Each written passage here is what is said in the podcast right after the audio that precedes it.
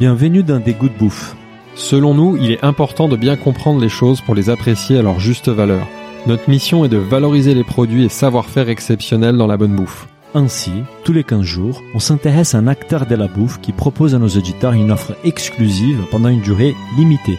Pour chaque vente, The Good Bouffe reverse 10% de ses bénéfices à une initiative solidaire choisie par notre invité.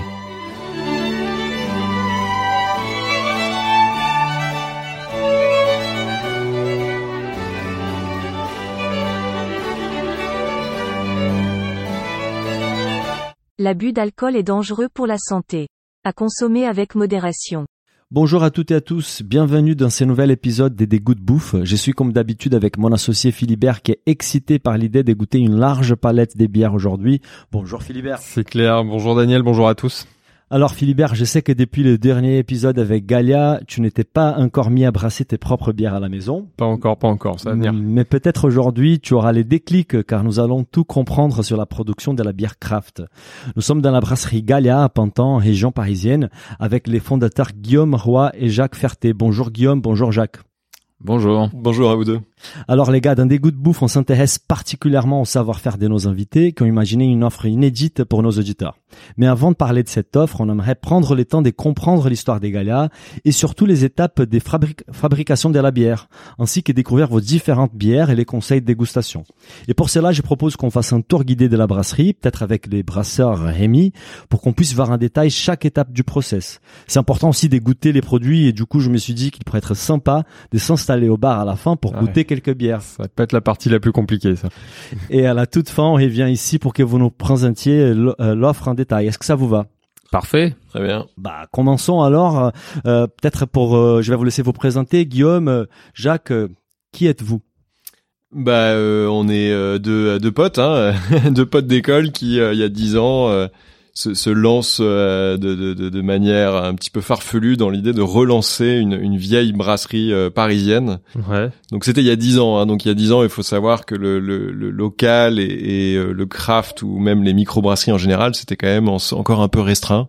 C'est pas encore à la mode comme aujourd'hui, ouais. C'est ça. Ouais. Donc en fait, quand on se lance, on se lance un peu avec avec une avec une simple idée de, de de vouloir relancer un produit qui nous plaisait pas mal, euh, sur lequel on avait euh, euh, passé des bons moments euh, étudiants, on va dire, et, et on se dit que la bière euh, est quelque chose sur euh, sur lequel il y a il y a des choses à faire, notamment Ouais. en région parisienne. Donc euh, il y a dix ans maintenant, on se lance avec pas beaucoup de moyens et et avec euh, et avec pas beaucoup d'expérience, hein, parce qu'on était un peu, euh, on avait quelques années d'expérience, mais pas beaucoup d'expérience en entreprise. Ouais.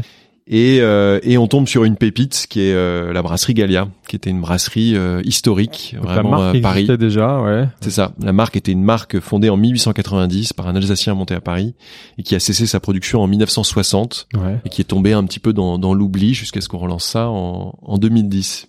Et quand vous reprenez, c'est que vous reprenez la marque, vous reprenez le site de prod qui existe toujours. Qu'est-ce que vous, qu'est-ce que vous reprenez? Jacques, du coup. Bah, on reprend, on reprend la marque, hein, on reprend l'histoire en fait. Ouais. ça, hein. Donc, comme le disait Guillaume, à cette époque-là, on a 25 ans, donc on n'y connaît rien sur rien, donc on démarre de, de zéro et on a tout à apprendre, mais on a juste l'enthousiasme en poche, quoi. Donc, euh, on retrouve cette marque, on trouve ça génial, cette histoire, ce- cette histoire euh, brassicole parisienne. On se dit mais c'est euh, c'est c'est c'est juste superbe. Il faut que il faut que Paris retrouve sa bière. Il faut que les Parisiens puissent puissent avoir leur leur propre bière. Ouais. Donc euh, on se lance avec cette idée en tête, mais on n'a pas d'argent, on n'a pas d'expérience, euh, pas de savoir-faire brassicole. Donc euh, au début, on, on fait faire notre notre bière. Mhm. Euh, ça dure pendant cinq ans, hein, le temps que euh, bah voilà, on se fasse un petit peu de sous, que la que les commercialisations bon an mal an se se, se, se, se démarrent quoi. Ouais. Euh, on a on a un brasseur à l'époque à l'époque pardon dans notre équipe euh, qui euh, qui nous aide à, à développer la recette et à et à faire faire notre bière euh, ailleurs. Mhm. Euh, et au fur et à mesure, euh, le- la marque commence à prendre un peu son envol, un peu son élan, et on, on, on- on- ça nous permet au bout de cinq ans de monter notre propre brasserie à Pantin, euh, où on est aujourd'hui, et, euh, et, de, et de ensuite de, de développer le savoir-faire brassicole avec l'arrivée notamment de Rémi que, que vous allez voir ensuite, euh, qui, euh, qui aujourd'hui nous permet d'avoir une palette de gustative euh, juste hallucinante. Quoi. Et euh, au début, en fait, quand vous avez lancé Galia, il n'y avait pas d'autres brasseries à Paris, en région parisienne, euh, qui faisaient de la bière craft Vous êtes un peu les Non. premiers à... Ouais, il y en avait plus trop en fait. Hein. Euh, Il y avait il y avait quelques brew pubs euh, qui étaient des bars où ils brassaient leur propre bière. Euh, mais euh, mais non non, il y avait plus du tout de, de, de microbrasserie euh, en région parisienne euh, au début euh, de, de 2010. euh, on était vraiment un petit peu en, en avance et on, on a vu vraiment une arrivée en, en 2015. Hein. Donc Ah, cinq ans après, avec ouais. beaucoup de, de confrères qui sont lancés ouais. et, et heureusement on va dire hein, parce que ça nous a aidé à, à faire parler de, de la microbrasserie en général et ça ça a aidé aussi notre brasserie à se développer puisqu'on était euh, les, les, les consommateurs on va dire se sont intéressés de plus en plus à la microbrasserie au moment où il y avait beaucoup plus d'acteurs sur le marché. J'ai une question par rapport à cette brasserie originelle qui vous a inspiré. Qu'est-ce que vous avez gardé? Donc il y a la marque, mais est-ce que des, les recettes, vous êtes inspiré des recettes euh, traditionnelles de cette maison ou pas du tout? Vous êtes reparti d'une copie blanche avec un brasseur. euh, Est-ce que vous avez gardé quelque chose? Non, on est on est parti euh, plutôt d'une copie blanche. Après, Ouais. il y avait quand même une bière qui nous intéressait dans le dans le portefeuille de cette brasserie originelle. C'était la Lager en fait. On trouvait ça intéressant en fait. La Lager, c'est une bière euh, qui est assez euh, assez assez sensible, assez euh, euh, euh, pas si simple que ça à, à, à produire et qui nous semble intéressante parce qu'elle est très consensuelle en fait. Et selon notre idée, selon notre vision, la brasserie parisienne ou la bière parisienne doit être une, une bière assez consensuelle en fait, Mhm. hein, qui convienne à, à beaucoup de Parisiens, même si on a beaucoup de choses à faire découvrir dans la bière. C'est intéressant et important selon nous d'avoir euh, d'avoir une, une lager consensuelle et, Mhm. et accessible. Donc ça, ça nous a ça nous a plu dans le dans l'idée de de faire une une lager parisienne et on a Mhm. toujours cette lager parisienne.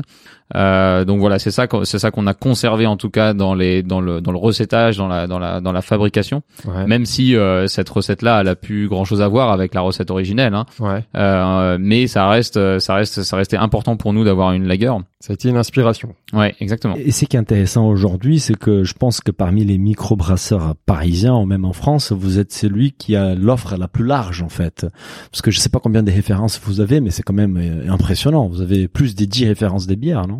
Ouais, bah en fait c'est c'est c'est grâce à Rémi hein, tout ça. hein. Rémi est arrivé avec euh, toute sa créativité et Ouais. une, une envie folle de de, de créer euh, euh, plein de nouvelles bières. Donc en fait on on a pu euh, que l'accompagner dans dans dans l'envie de créer des recettes qui étaient assez exceptionnelles. On avait aussi euh, le, constaté euh, que dès qu'il brassait une bière, et ben on avait un coup de cœur et, et C'était difficile de voilà dire non. difficile de dire non. C'est Donc le créateur. voilà C'est- le Il a- créateur. C'est ouais, d'accord. il a juste fallu adapter un peu notre notre distribution pour pour écouler toutes ces bières, mais maintenant on a un site internet qui qui qui tourne très bien et en fait on a vraiment la possibilité de, de proposer une une palette assez large de bières. Donc en vous fait vous avez a, combien de références à peu près? On a on a cinq six références permanentes qu'on Ouais. appelle permanentes et après en éphémère on arrive à en lancer une à deux euh, par mois quoi. Donc C'est en énorme, fait euh, ça. voilà ça fait beaucoup Ouais. de bières euh, tout au long de Et je pense que les passionnés de la bière craft, c'est ça qu'ils adorent, en fait, cette diversité qui propose la bière craft et, et vous arrivez à proposer une belle diversité. Les passionnés de la bière craft dont on fait partie et c'est Voilà, pour- c'est- ça que je dis ça. Exactement, et c'est pour ça que ça nous ça nous plaît. C'est ça qui nous c'est c'est ça qui nous donne envie nous et toute notre équipe à venir ici travailler tous les matins en fait. hein. C'est la diversité et, le- et de faire découvrir cette diversité de bière en fait. Et, et c'est vrai que c'est un c'est un c'est un équilibre euh, délicat en fait d'avoir et des bières consensuelles, hein, puisque je rappelais la, la lager, mais aussi on a, on a aussi des IPA qui fonctionnent très très bien. Donc on a des bières qui qui plaisent voilà à un grand nombre et en- et à la fois on a aussi des des choses euh, vraiment très très originales et qu'on aime proposer, qu'on aime euh, voilà on aime surprendre en fait avec Ouais. bières. J'ai juste une question parce qu'on parle de bière craft depuis tout à l'heure. Est-ce que vous pourriez définir ce terme pour nos auditeurs? Bonne question. Ouais. Bah, c'est assez compliqué parce que en Ouais. fait la, la traduction littérale c'est artisanal, Artisanal, hein, ouais. fait main, euh, etc. Euh, Le, le- c'est c'est plus une philosophie, on va dire, euh, de, de, de respecter le, le produit et sa fabrication. Donc en fait, euh, nous ici, euh, on produit maintenant des quantités qui sont quand même assez raisonnables hein, de bière, hein, il faut le dire, mais on les fait en respectant tout le processus de brassage que va vous expliquer Rémi Super. euh, et la qualité euh, des matières premières, la qualité de, de, des processus de fermentation. Ouais. Mhm. Euh, et donc vraiment le, le produit final est, est préservé et, euh, et ce qui peut parfois euh, être moins le cas chez d'autres brasseries. D'accord. Et ça, c'est depuis le début cette cette recherche de qualité, de, de, enfin cette philosophie de la bière craft, ou c'est une évolution parce qu'au début, on parlait surtout de bière parisienne, mais pas forcément de craft. Il y a eu une évolution depuis euh, dans l'histoire de Galia. Alors ouais, il y a une une grosse évolution hein, évidemment qui était en parallèle avec euh, l'évolution euh, de la de la demande et d'une consommation de plus en plus de plus en plus craft. En revanche, il y avait dès le départ quand même une recherche euh, qualitative hein, Ouais. et gustative euh, nécessairement parce qu'en fait on voulait effectivement apporter une bière parisienne c'était important pour nous mais on voulait aussi apporter quelque chose de nouveau au marché on s'est dit dès le départ que arriver avec une bière parisienne ça ne suffisait pas en fait Mhm. à apporter quelque chose de, de de de nouveau et de transcendant pour les parisiens donc euh, dès le départ il y avait cette recherche organoleptique et, et une volonté quand même de, de de surprendre en fait on a travaillé très tôt avec euh, avec euh, avec un brasseur en interne hein, Si- Simon notre, notre- le brasseur le prédécesseur de de Rémi. Ouais. euh, avec qui on travaillait déjà des recettes d'IPA il y a il y a il y a 8 8 9 ans hein. Donc euh, en fait dès le début, on avait cette volonté euh, d'apporter quelque chose de nouveau euh, en plus de de cette euh, de cette fameuse euh, lager universelle. quoi. Ouais. Euh, bah, je propose qu'on aille voir Rémi pour euh, pour faire cette visite guidée de la brasserie. Ça vous va? Parfait. Ouais. Merci beaucoup. On revient tout à l'heure pour que vous nous expliquiez euh, l'offre en détail. Merci. Ça marche.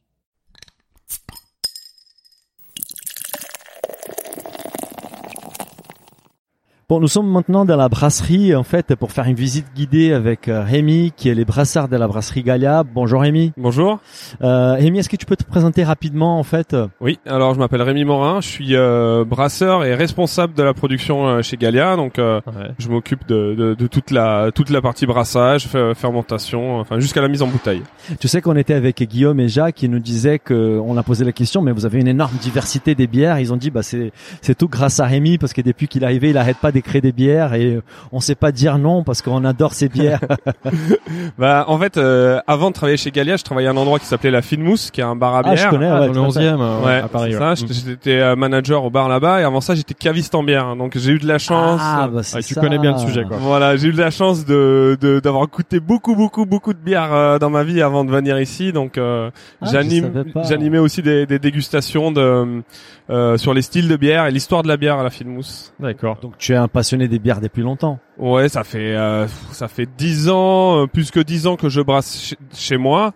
Et euh, ça doit faire bien 15 ans que je que je que je suis passionné de bière. Ouais. Bah parfait, on a on a un expert. Bah voilà, donc j'ai hâte que tu nous fasses un peu découvrir le process de production et comment on fabrique une bonne craft beer. La- donc la question des bases avant de démarrer la visite, Mhm. c'est quels sont les ingrédients de la bière? Alors la bière c'est très simple. Il y a il y a quatre éléments. Donc on va avoir l'eau, hein, bien évidemment, euh, le malt, donc euh, qui est euh, qui est euh, des qui sont des céréales. Donc généralement c'est plutôt de l'orge. Ça peut être d'autres euh, d'autres choses aussi comme du blé ou euh, de l'avoine ou du seigle. Mhm. On va avoir le, le houblon et on va avoir la, la levure. Et bon, tu vas nous expliquer dans chaque étape, mais mais juste donc les maltes en fait, cette production elle n'a pas lieu ici, elle a Non, lieu avant. non, non. Le euh, faire faire du malt c'est euh, c'est un métier qui est quand même euh, très très très compliqué. Ouais. Euh, du coup, euh, il y a quasiment aucune brasserie aujourd'hui qui produisent leur propre malt. Il y en a, mais c'est très très très rare. Et comment on fait du mal Parce que j'ai- je découvrais ça en préparant le podcast. J'ai découvert que c'est pas le céré- la céréale euh, brute, c'est-à-dire qu'elle suit une transformation. Dans les grandes lignes, tu peux nous expliquer? Alors oui, le- donc le malt, euh, pour faire du malt, donc c'est un c'est un processus. Donc ce qu'on va faire, c'est qu'on va prendre euh, des grains, hein, comme j'ai dit tout à l'heure. euh, ça peut être de l'orge, ça peut être du blé, euh, de l'avoine, du seigle, euh, et on va tremper ces, on va les tremper dans de l'eau. Ouais. et ensuite on va les faire germer et en fait on va arrêter euh, le processus de germination, on va souffler de l'air chaud dessus Ouais. hein, et c'est ça qui euh, du coup euh, ce qui se passe c'est que euh, quand le quand, quand en fait la, la tige va pousser, quand ça va commencer à germer, en fait, euh, c'est ça, euh, le, le grain va s'adoucir et à l'intérieur il y aura le sucre justement qu'on va transformer en alcool plus C'est tard. ça qui va servir de matière pour la bière, d'accord. C'est ça, parce que Donc en fait, ce qu'on ouais. veut faire, c'est un, un, un brasseur, il fait du mou. Donc ce qu'on veut faire nous, c'est c'est donc le mou, c'est c'est un jus de céréales en fait Ouais. qu'on va houblonner ensuite. Et euh, donc le brasseur, il fait ça. Et ensuite, les levures vont manger le sucre pour le transformer en alcool. Et c'est ça, euh, bah, c'est c'est- c'est les levures qui font la bière. Le brasseur, il fait le mou. D'accord. Et le houblon en fait, parce que le houblon c'est un ingrédient important, mais peut-être moins connu du public en fait. Est-ce que tu nous expliquer c'est qui est le houblon Le houblon, donc c'est une fleur. Donc euh, le houblon, c'est une plante euh, grimpante. D'accord.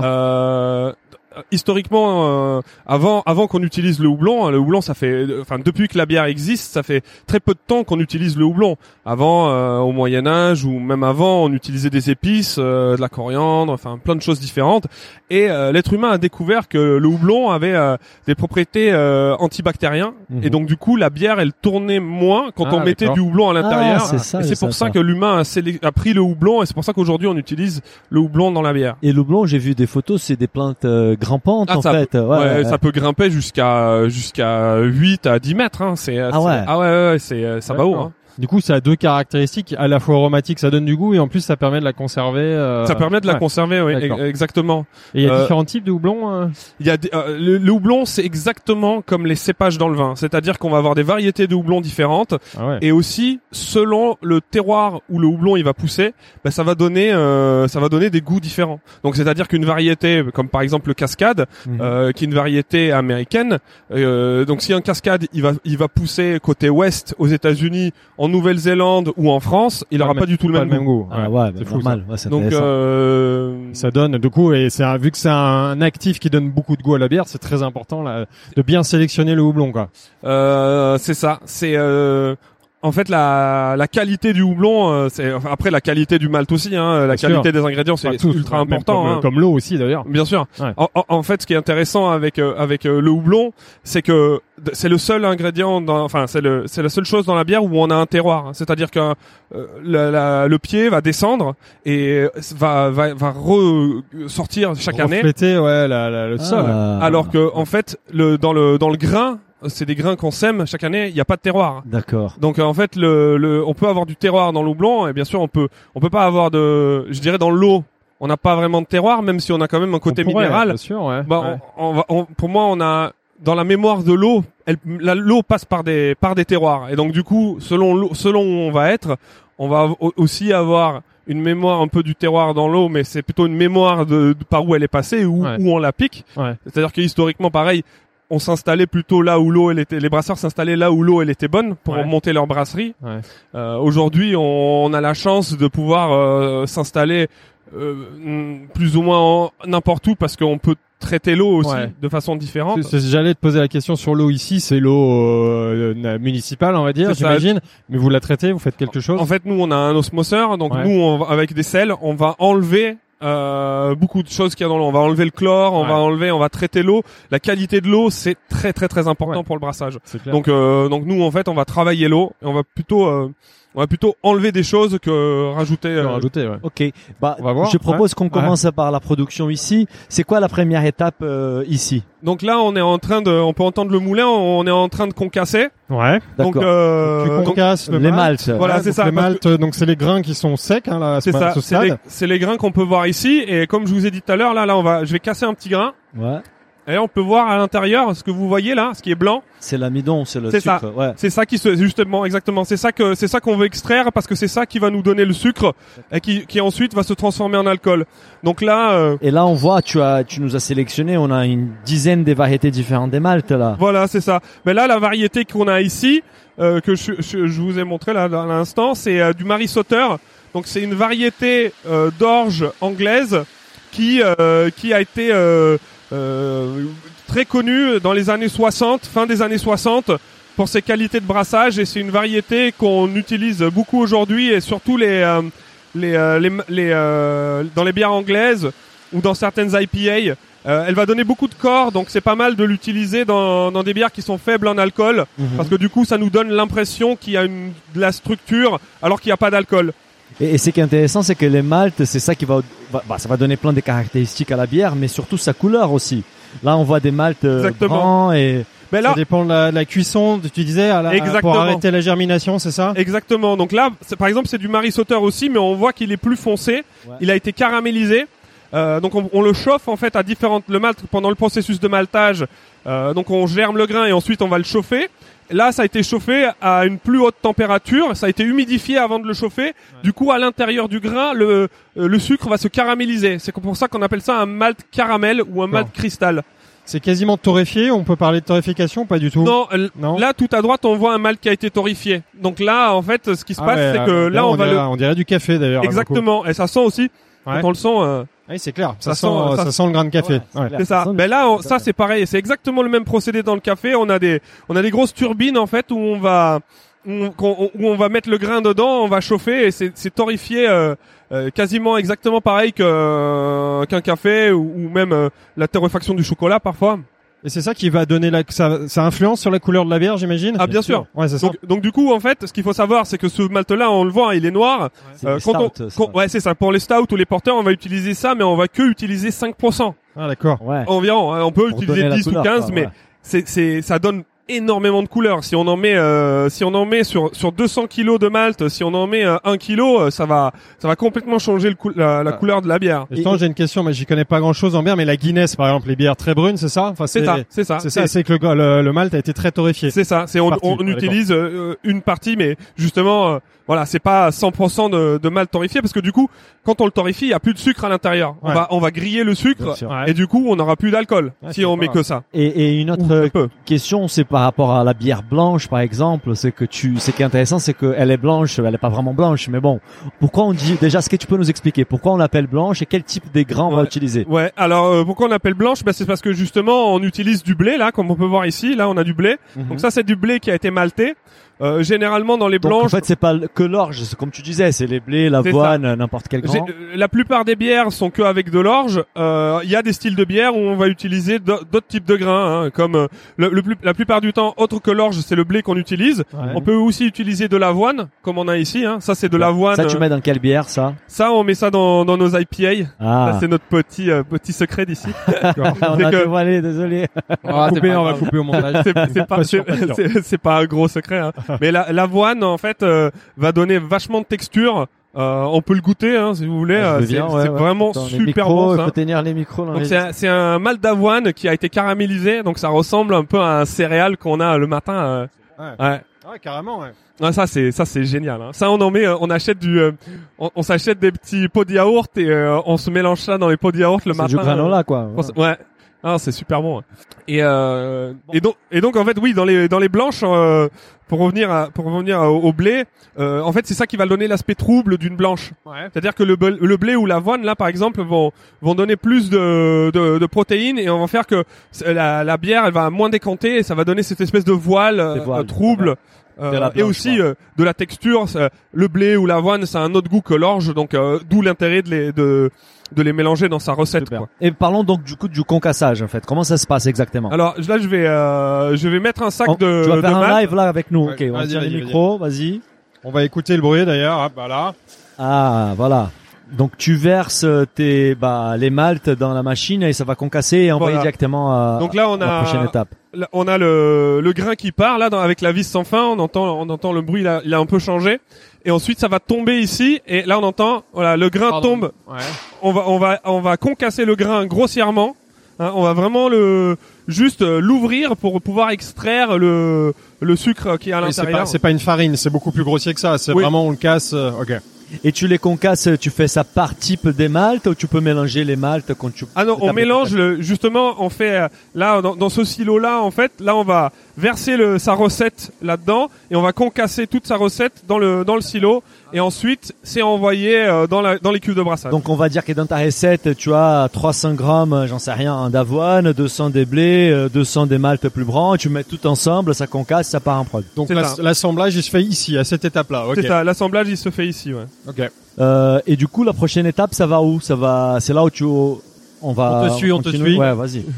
Alors ensuite, euh, euh, une fois qu'on a con- fini de concasser tout son- toute sa recette, Ouais. on va on va envoyer donc tout le malt qui a été concassé dans les cuves de brassage qui sont ici. Ah, Donc, voilà. vraiment, Ah, qui on sont peut monter euh, sur des la énormes cuves. Donc on va monter dessus euh, on va monter sur la avec un escalier. Euh.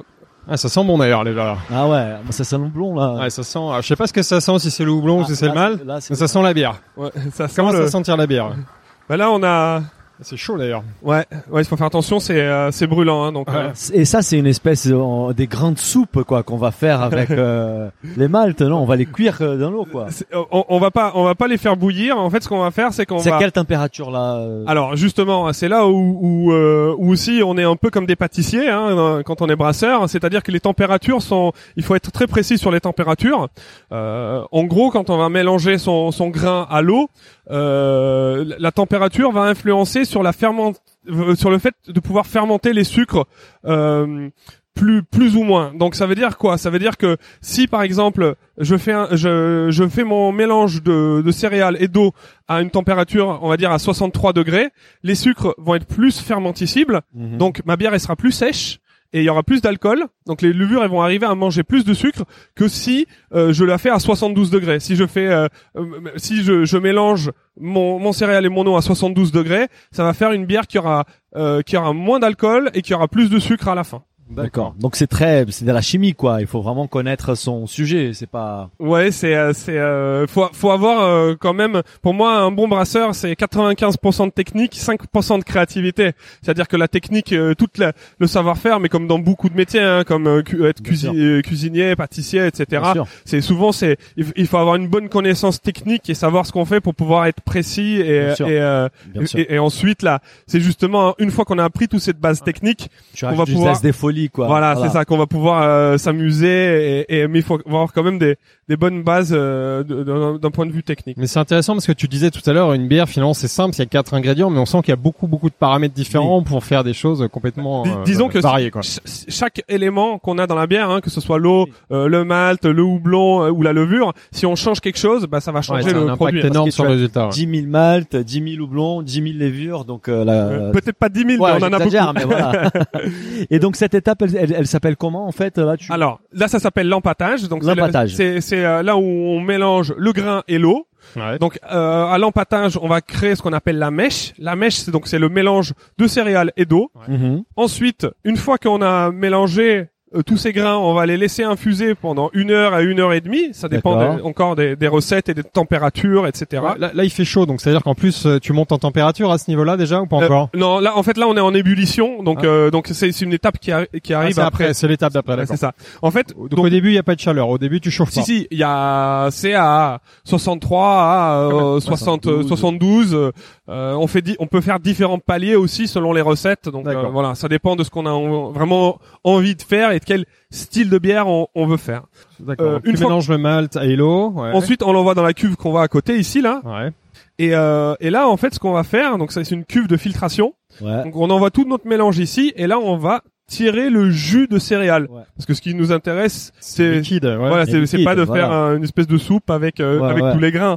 Euh, donc en fait, ce qu'on va faire, c'est qu'on va tirer le jus et elle va revenir dans la dans la première cuve Sans les grands. sans les grains. Et donc Et là, là, ouais, ce qu'on voit, c'est une pâte. Donc j'imagine que c'est ce qui reste une fois que t'as enlevé le jus. ça Exactement. Donc en fait, tout à l'heure on a créé la mèche. La mèche, on la- on s- elle se sépare en deux. Ça devient et les drèches, ce qu'on est en c'est train ça. de Ça voir là. C'est les grains qui qui restent après, et, qui sont plus très sucrés parce qu'on a extrait tout le sucre. Ouais. Et euh, le mou qu'on a à côté ici. Les mous c'est les liquides sans. C'est voilà, le, c'est le, quoi. voilà, le, c'est, c'est ce qui va ensuite va devenir la bière. C'est, euh, c'est un jus euh, de, de céréales. Et c'est une filtration, euh, on discutait physique, euh, non, c'est c'est. C'est ça. En fait, c'est, c'est une, c'est une filtration. euh, on peut voir ici sur l'écran. En fait, on va, on va, on va.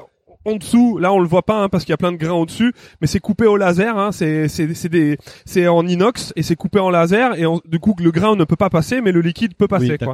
Et avec une petite pompe qu'on a ici, euh, on va tirer euh, tout doucement. Le but de, de la filtration, euh, c'est de, c'est de vraiment avoir un mou qui est clair et, et euh, de- d'essayer de, de, de ne pas, euh, enfin de, de, de, de- ce qu'il faut faire, c'est, il faut faire très attention à la filtration parce que c'est une étape qui est, Qui est clé. Ouais. qui est clé pour avoir un bon, une bonne qualité de produit à la fin, quoi. Et la drèche, ouais, la voilà. drèche Alors la drèche, nous, on l'envoie à un méthaniseur qui fait du biogaz avec. D'accord. Euh, auparavant, ça peut, on peut en- l'envoyer aussi à, à des agriculteurs qui ont des bovins, par exemple, Ouais, enfin des, donc, euh, donc, Donc euh, rien n'est perdu. Non, rien n'est perdu, hein, c'est, c'est du coup, si a- on s'int- on s'intéresse au jus, alors je sais plus comment ça s'appelle le jus. le mou, Le mou, ouais, je suis Ouais, con. comme d'accord, le, comme le mou de, Ouais. de raisin, hein, de, de- quand on fait du Et vin. c'est ces mous-là qui va partir en fermentation, c'est ça? Alors là, Tu vas rajouter l'oublon ici à cette étape-là ou pas encore? Oui, on va rajouter un peu doublon. Là, en glace qu'on voit, en fait, on est en train de, de bouillir le mou.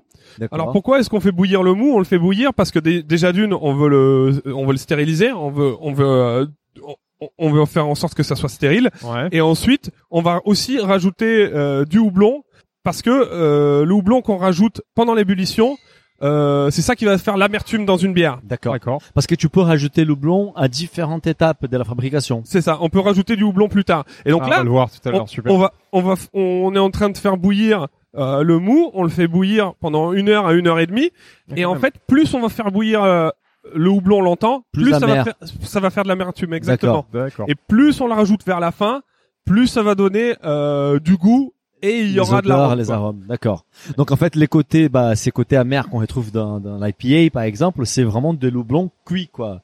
Euh, rajouté, alors euh, là, pas les- cuit, mais Ouais. rajouté assez tôt dans la, ce dans la stade, ouais. Alors en fait, dans les IPA, il y a non seulement on rajoute du houblon pendant la pendant qu'on fait l'ébullition du mou, c'est ça qui donne l'amertume, mais il y a aussi beaucoup d'arômes et ça c'est du houblon qu'on rajoute après la fermentation aussi. D'accord. Donc en fait, il y a deux étapes dans dans l'IPA, Ok. mais on- ça on peut le voir euh, Et donc une fois terminé cette étape-là, tu envoies le- les mous. Alors, une fois qu'on a fini l'ébullition qu'on a rajouté le houblon, là, on va envoyer ici. Vous voyez cette cuve-là, en fait, c'est c'est deux cuves. hein. Il y a Ouais. il y a une soudure entre les deux. Ça, Ouais. c'est ça, c'est il y a juste de l'eau chaude en dessous, au-dessus, pardon. Et en dessous, euh, c'est une cuve qui est vide où en fait, on va envoyer le mou dedans Ouais. et en fait, on va faire un- ce qu'on appelle un whirlpool et on va faire tourner le mou.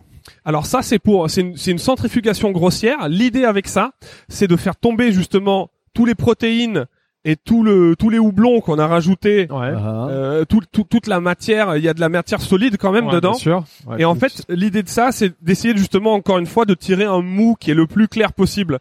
On veut avoir un mou euh, qui n'est pas euh, qui n'est pas plein de, de matière. Ouais. euh, c'est comme une dans- filtration. C'est une sorte de filtration à ce stade, non On, on va dire c'est plutôt une centrifugation, Centrifugation mais qui est grossière. en- enlever les matières solides hein, qui sont encore en suspension, Ouais. typiquement le houblon euh, dont tu parlais tout à l'heure. Et il y a des protéines dans le malt. hein. Des fois, euh, des fois, il y a peut y avoir un peu de, de grains qui arrivent quand même à passer. Ouais. euh, Enfin, on peut avoir un peu des choses. euh, Et après, ça part, euh, ça part où ensuite? Alors, du coup, on a on en fait bouillir le mou. Le mou, il est à 100 degrés. Hein. Ouais. Donc ce qu'on va faire, c'est qu'on va vouloir refroidir ce mou, euh, parce que sinon, si on rajoute les levures, elles vont mourir. Donc on va fermenter en fait. La prochaine étape, c'est la, la fermentation. prochaine étape, c'est la Parce que pour fermentation. l'instant, il n'y a pas Ah oui, on a d'alcool, toujours en fait. pas mis les levures. Non, c'est ça. C'est Ouais, un liquide euh, sucré entre guillemets amer, mais qui est pas une bière quoi. C'est ça.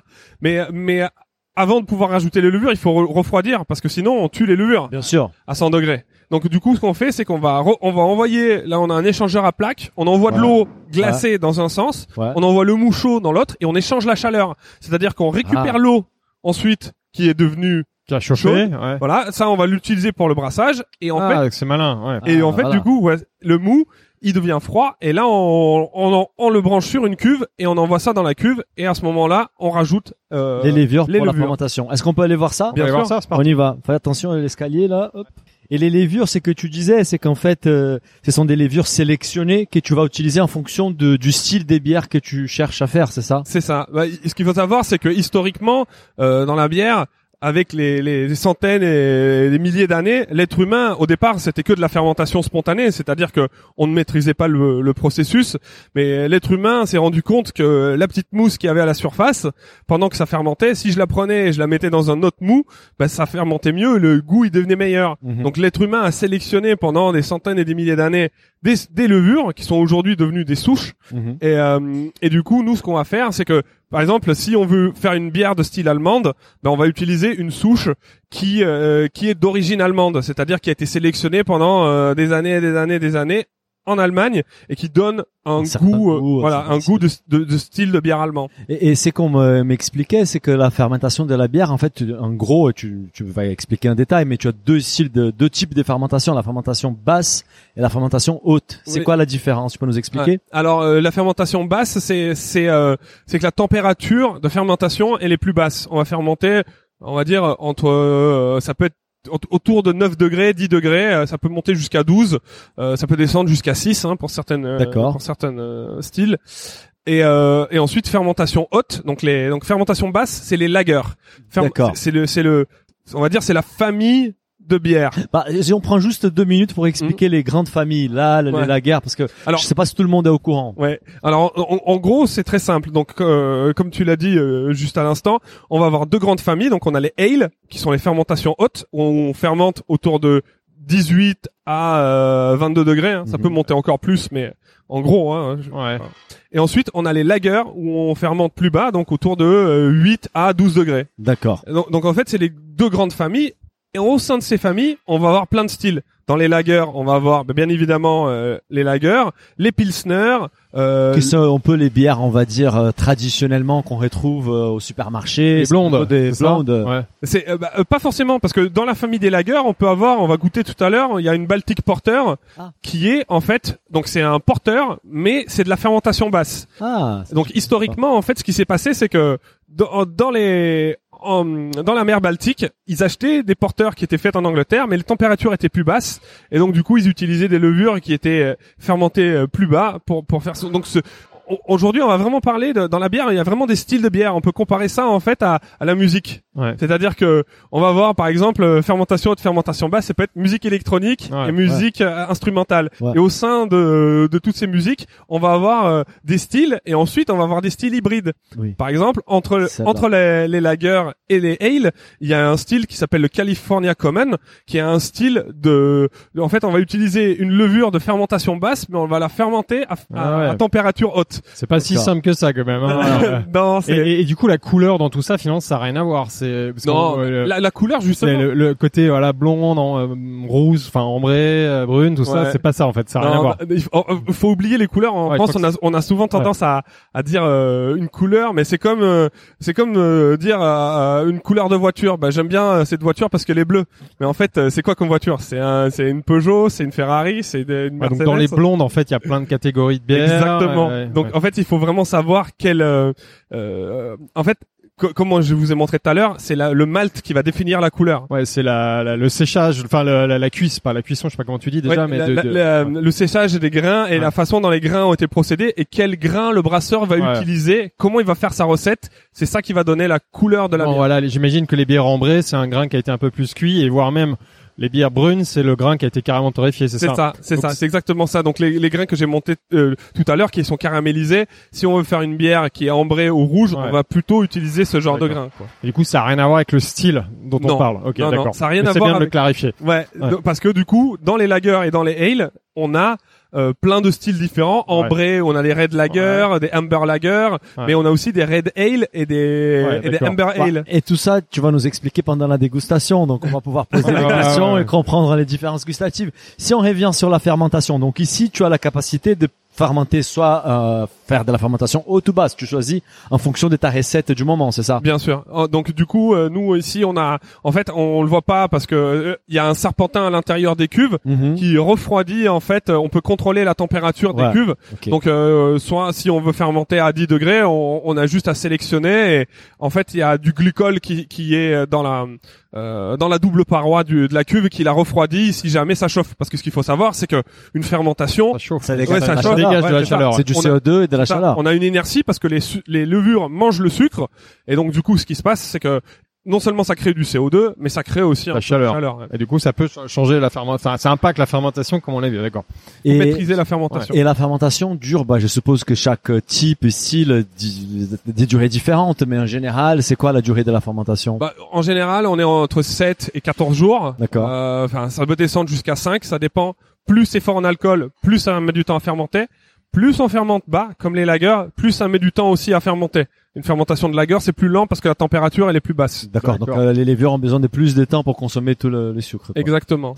Et, et le et le et la bière en fait, le- les gaz qu'on retrouve dans la bière, les CO2, c'est quoi? C'est les gaz de la fermentation ou, Alors ça dépend. ou c'est avant la mise en bouteille, vous rajoutez des choses? Alors nous, ce qu'on fait ici, c'est que, euh, comme vous voyez là, par exemple, il y a, il y a une cuve là, la cuve numéro 11. Ouais. C'est où- vous voyez la petite vanne bleue là, elle est ouverte. ouais. Ouais. Donc ça, ça, ça c'est en train de fermenter. Ce qu'on fait, c'est qu'au début, on laisse, on va laisser le gaz s'échapper.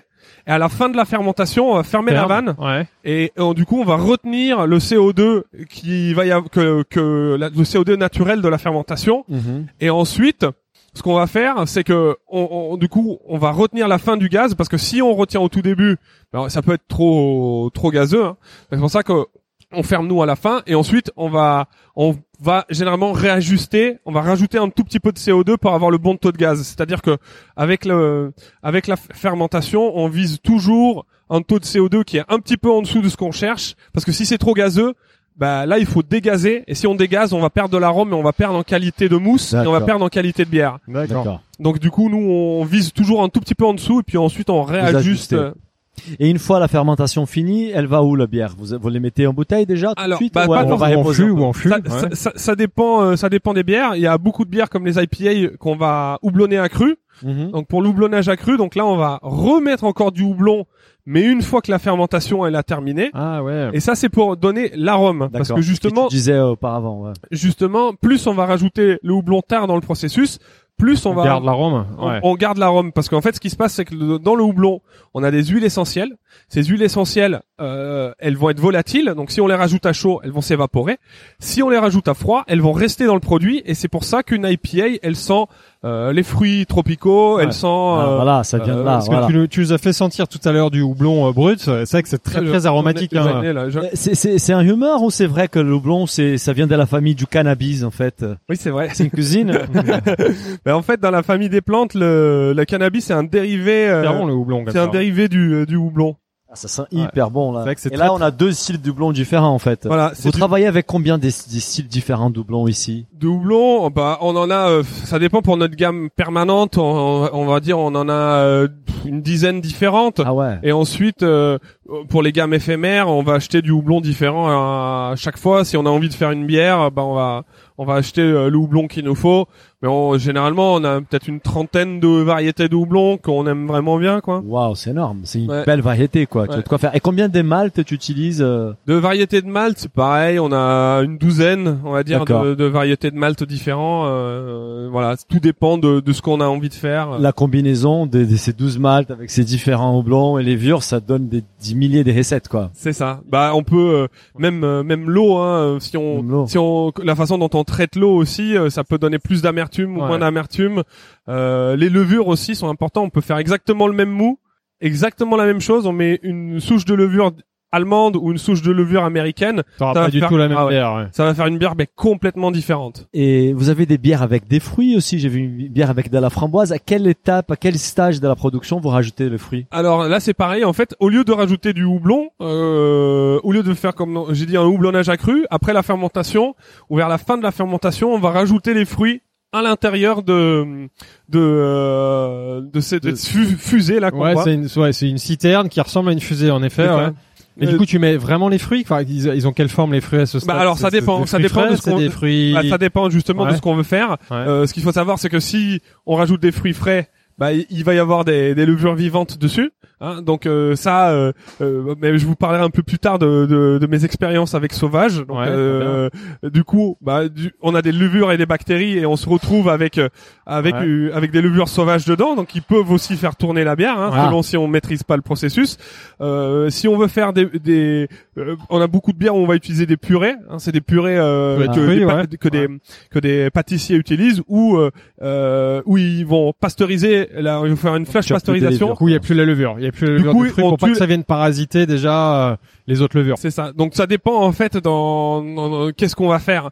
Mais euh, mais euh, Et tu Mais- utilises quel type de fruit alors? La framboise, tu dis? ah il y a de tout. Hein. Il y a Ouais. euh, de la framboise, Mirabelle. Euh, Ah ouais. Qu'est-ce qu'on a utilisé d'autre? On a utilisé euh, de l'abricot. Euh, Ah ça, c'est riche quoi. Ça, Ouais, et c'est c'est des c'est bières de saison en fait. Vous respectez la saison, je suppose. Ouais ouais bah c'est ça on essaye de justement de, de de toute façon quand nous on achète des fruits généralement ils sont que dispo même en purée ils sont dispo quand c'est la saison Bien sûr. c'est-à-dire que nous on travaille avec des avec des fournisseurs qui sont ça, ça, c'est des purées haut de gamme hein. c'est pas des purées euh, de, de, de, de- industrielles quoi D'accord. Et, et si tu parlais des sauvages et tu nous as vite vite euh, parlé avant de démarrer l'enregistrement, euh, est-ce que tu peux nous expliquer surtout ce qui nous intéresse pour nos auditeurs pour qu'ils comprennent, c'est l'histoire des levures sélectionnées, des levures indigènes, des levures qui sont présents dans la nature.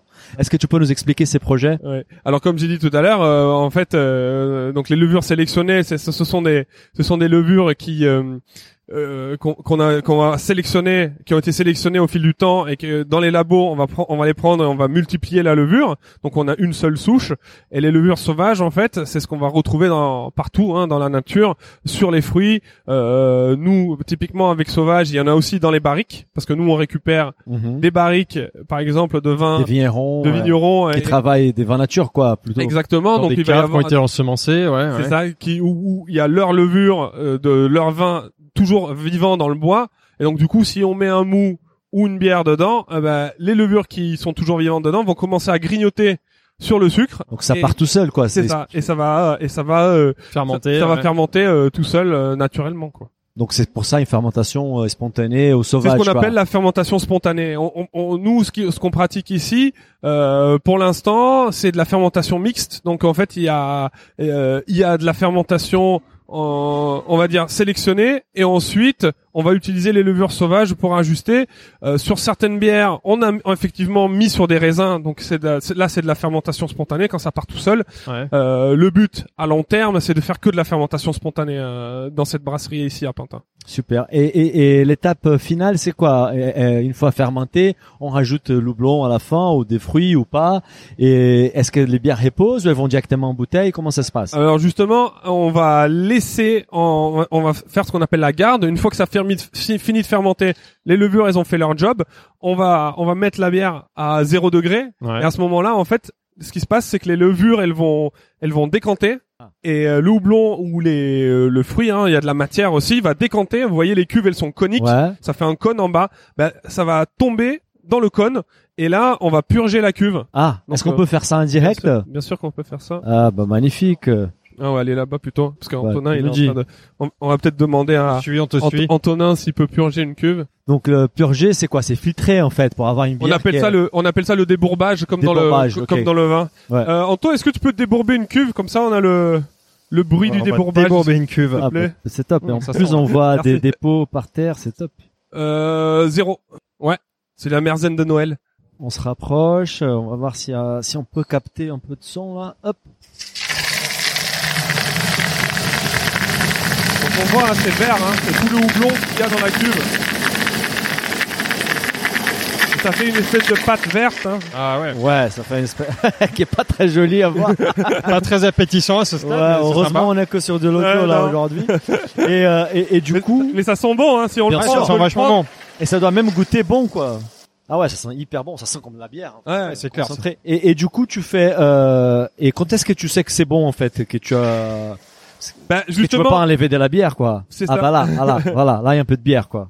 C'est ça. En fait, euh, on va voir. Il y a, il y a deux. euh, Il y a ce qu'on appelle un tirage au clair qui, Ouais. qui remonte plus haut dans la cuve. Ouais, d'accord. Et une fois qu'on a, on voit hein, à l'œil, une fois qu'on a un, un produit qui est clair, euh, bah euh, du coup on, va- on sait qu'on va pouvoir le voilà. tirer et l'embouteiller.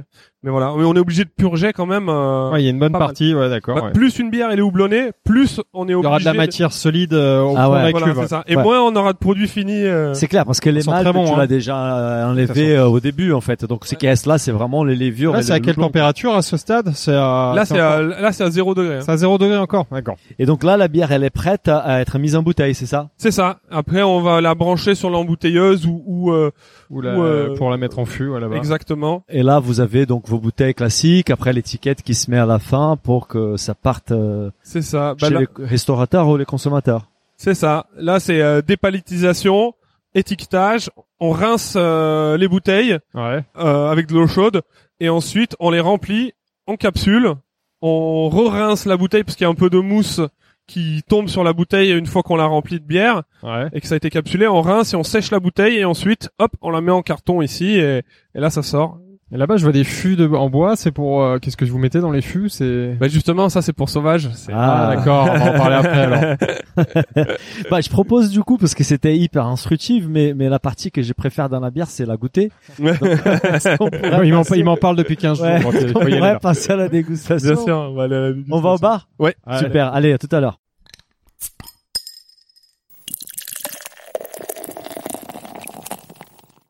Alors là maintenant on est dans le bar Gallia avec Rémi, donc tu vas nous présenter euh, toute la, enfin une partie de la gamme Gallia, donc on va avoir la chance de déguster tout ça. Et c'est là où on se rend compte qu'on a de la chance d'avoir ce boulot là en ce moment. Ah, c'est clair. Et tu nous feras déguster neuf bières, c'est ça? C'est ça. Ah, magnifique. J'adore ces jeux. c'est clair. Bah c'est parti, va. on commence par quoi alors? Alors, on va commencer par la Lager. la, la lager, grand classique euh, de Gallia. hein. Est-ce que tu pourrais nous expliquer à chaque fois les styles pour nos auditeurs pour qu'ils comprennent ce qu'on va déguster? Alors du coup, bah, comme euh, comme j'ai dit tout à l'heure, donc ça c'est fermentation basse. Mhm. Donc ça fait partie de la de la famille de fermentation basse. Ouais. Euh, les lagers sont des bières euh, qui n'ont pas forcément beaucoup de houblon. Euh, on, c'est- on est plutôt sur le malt, donc la qualité euh, de, du malt, on est sur des malts très simples. Donc l'idée c'est de la pureté, la pureté du produit, d'essayer de faire un- quelque chose qui est euh, simple à boire et qu'on a envie d'en boire beaucoup. D'accord. Donc euh, Ce que nous Guillaume disait des bières consensuelles en fait, euh, voilà, qui, qui plaît à un grand nombre de personnes quoi. Oui, c'est, ce sont surtout des bières qui vont avec beaucoup de, enfin, en accord, c'est très facile de, pla- un- une lager, ça va, c'est pas pour rien que les lagers sont devenus euh, les bières les plus bues euh, dans le monde. C'est que, c'est que ça va avec Clair. tout, en fait. clair. Bah moi je suis brésilien. Au Brésil on boit que ça en fait. L'été au bord de la de la mer, euh, ça ça passe comme des lots quoi. Ouais, c'est clair. De toute façon, c'est clair que c'est l'essentiel de la de la production de bière, c'est ça aujourd'hui la lager. C'est Ouais. 90, 90% de la prod, c'est de la lager, c'est ça? Ouais, je pense. Hein. Je, j'ai pas, j'ai pas vraiment de les chiffres. Je Ouais, connais ouais, pas vraiment les chiffres là-dessus, pas- mais mais, Ouais, euh, mais c'est les gros ouais. C'est le, c'est euh, aujourd'hui quand on pense bière, on pense lager. Très bonne, ouais. Effectivement, Ouais. très bonne, très facile à boire, Mm. très consensuel. Ouais. Bonne, la température est parfaite. D'ailleurs, la, la température idéale de dégustation pour une bonne lager. Alors justement, c'est assez froid parce que Ouais, elle, est, elle est très Oui. froide, elle est assez froide, mais Ouais. c'est bien, c'est Ouais, c'est pour ça que là, dans l'ordre de, dégustation, on commence par, Par ça, euh, par, ouais. par ça parce que il faut que ce soit la plus fraîche, d'accord. c'est ça, c'est euh, c'est ce qui euh, les, les lagers, les pilsners, généralement les fermentations basses vont se boire plutôt à des températures euh, inférieures que les fermentations hautes. Donc le- les lagers, euh, moi je conseille euh, 6 degrés, c'est bien. hein. Au, au, au Brésil, on a des gros frigos comme ça dans des bars avec la température indiquée et les bars ils compètent pour voir qui a la température la plus baisse, basse en fait. Hein. c'est vraiment un critère de sélection. Ensuite, c'est quoi? C'est une pils de Pinta. Alors ensuite on va, Ça, c'est une création à toi déjà. c'est ça. Donc ça, euh, ben, la lager aussi, hein. Mais euh, ouais, bon, toutes. Parce que c'est Ouais, toi les toutes. brasseurs. Mais pas toutes. Moi, je laisse aussi euh, les autres brasseurs euh, avec qui euh, qu'on a embauché ici euh, aussi faire leurs recettes. Euh. Ah, cool. voilà, c'est. Je pars du principe que justement, euh, euh, si on veut garder euh, le staff, il faut aussi laisser. euh, li- pourquoi est-ce qu'on devient brasseur? C'est pour aussi faire nos propres bières. C'est pour la passion. euh. C'est ça, c'est pour la pas- passion du produit et et, euh, et on a tous des choses à ex- différentes à exprimer. Donc euh, donc non, je, je laisse aussi les autres brasseurs euh, brasser leur bière. Et la pils, c'est quoi la pils en fait? Alors la Pils de Pantin, c'est une Pilsner comme style de bière. Donc euh, ce style-là, donc la lager qu'on a bu juste avant, c'est un style allemand. Mhm. La Pilsner, là, c'est fermentation basse aussi, euh, mais c'est un style tchèque. Donc euh, c'est une Pilsner tchèque. Il y a différents types de Pilsner. Celle-ci, c'est une Pilsner tchèque, comme la Pilsner Urquell, par exemple. Ah, ah. Euh, Et quelle est la particularité de la pilsner tchèque Alors, c'est que on utilise un houblon, une variété de houblon qui est le Saz, euh, qui est une variété tchèque, et euh, et on va être sur beaucoup de houblon, donc une bière qui est très amère, Déjà, même la, la robe, la couleur, elle est un peu plus foncée, c'est plus Ouais, ambré déjà. un peu plus caramel. Ouais, caramel. euh, Mais Ça, c'est lié au malt ouais, euh, plus c'est- au- ça. Il y a un petit peu de malt caramel dedans, juste Mhm. pour donner un tout petit peu de couleur. Quoi. de couleur. Euh, et on va voir au nez déjà. C'est, on a plus de plus de fraîcheur que dans la Mhm. lager. On est Mhm. plus sur du- sur le houblon Saz, qui est un houblon assez vert. Et on goûte. Hmm. Mais si, si j'ai bien compris les choses, là, vu qu'on cherche l'amertume, ces doublons, on va les rajouter assez tôt dans le processus. C'est ça. Là, on va faire. Parce qu'on sent, au nez, on sent pas l'arôme trop puissant de l'houblon. C'est moins aromatique que ce que tu nous as fait sentir tout à l'heure. Enfin, c'est clair qu'on a beaucoup plus d'a- d'amertume que sur la lager. ouais. Donc du coup, l'amertume est là pour pour euh, pour équilibrer le le, le malt. C'est-à-dire que comme dans une dans une lager, on va être plus sur le malt. Là, on fait plus ou moins la même chose, sauf qu'on va rajouter beaucoup de houblon en amérisant pour euh, avoir ce côté. On finit sur un côté sec, quoi. Ouais, ouais, c'est clair. Même Ouais. même si c'est ça fait un côté euh, euh, un peu onctueux quand même en bouche en attaque et puis ensuite boum en- la finale elle est sèche. Question qui me vient à la tête comme ça, je pensais à des bières chinoises, euh, c'est très connu, la Tsingtao, c'est quoi? C'est une lager ou c'est une C'est une. C'est une d'accord. C'est une lager.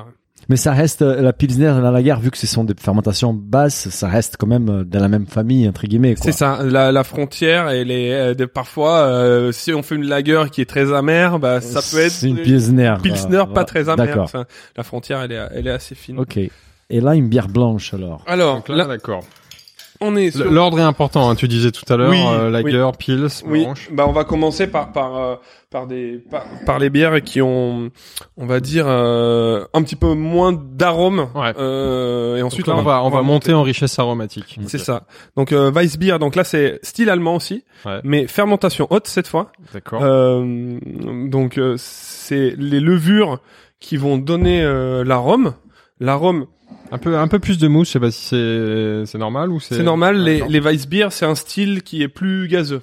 D'accord. Donc, Ah. euh, donc on va. on- on- Et, et là, tu utilises, comme on évoquait, tu utilises du blé en fait. Une partie de Malte, c'est du blé maltais. c'est ça. Il y a 55% de blé, donc il y a plus, 55 Ouais, Ah, ça- c'est il y a énorme. plus de blé que de que d'orge, Ouais. et c'est ça qui aussi fait que ça- que ça reste euh, trouble. Ouais, c'est très trouble. Au nez, elle est déjà plus aromatique que. Alors on a un côté, euh, Hmm. Ouais. Elle est très très bonne. C'est plus gourmand, ouais. Ouais. Ah ouais. c'est plus rond, et on a un côté euh, banane euh, Ouais. qui est De dur la à- levure. à, la Parce que levure. tu nous parlais de la levure des, Ouais. des, Ba- des de Bavarie, De- dans les de- gens, de Bavière, ouais. Des Bavières. Ce que ce que j'aime, euh, un ancien brasseur qui travaillait ici, euh, il disait, euh, il, il- il disait que c'est marrant parce que la première fois que les les Bavarois ont goûté une Weissbier, euh, une banane, pardon, ils ont dû se dire ah mais c'est ce fruit là, ce fruit, ce fruit a Je le goût d'une. Weissbier. C'est clair. Parce que le Ils ont, ils ont connu Et ce goût-là avant la explique banane. C'est ça, ça. en fait euh, Est-ce que chimiquement on arrive à expliquer pourquoi c'est un goût de banane ou le goût, euh, enfin c'est c'est des molécules, hein, donc, des euh, molécules bah, donc, voilà on doit retrouver des, des similaires euh, C'est ça. Bah, la fermentation, c'est intéressant parce que on se rend compte que en, en, en avec la fermentation, on peut créer plein de goûts différents. Quoi. C'est c'est assez dingue. hein. Ouais. Ouais, elle, est, elle est très très bonne là Très intéressante celle-là. Je, je dirais à la fin ma préférée, mais je pense que celle-là, elle est déjà bien positionnée. on n'a pas parlé mais en fait euh, tu tu en fait comme dans une dégustation de vin on peut cracher la bière en fait ça se fait c'est pas Oui. Ce qu'on a, ce qu'on n'a pas commencé à faire, Ouais. c'est pas bien. Euh, ouais, celle-là, je vais cracher. Je vais attends, celle-là, je vais. Voilà. ouais moi je pour l'instant ça va je suis en vélo Sinon, mais je, je vais dire des bêtises. Surtout, j'ai peur, je vais dire des bêtises euh, tout à l'heure.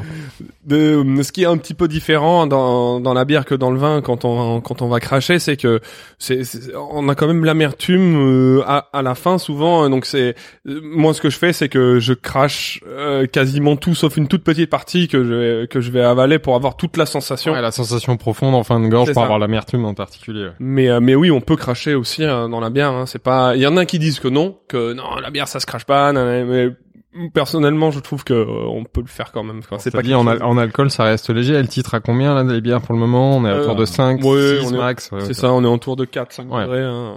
et du Ça coup justement, celle-là, je vois 2 Ah, là, celle-là elle est particulièrement légère 2,8. donc euh, bière des travails c'est ça ça ce que vous buvez à midi c'est ça? Exactement donc du coup on avait Pas on très loin et 20 tout ça. Hein. bon, ça dit 2,8, euh, c'est vrai que c'est très raisonnable.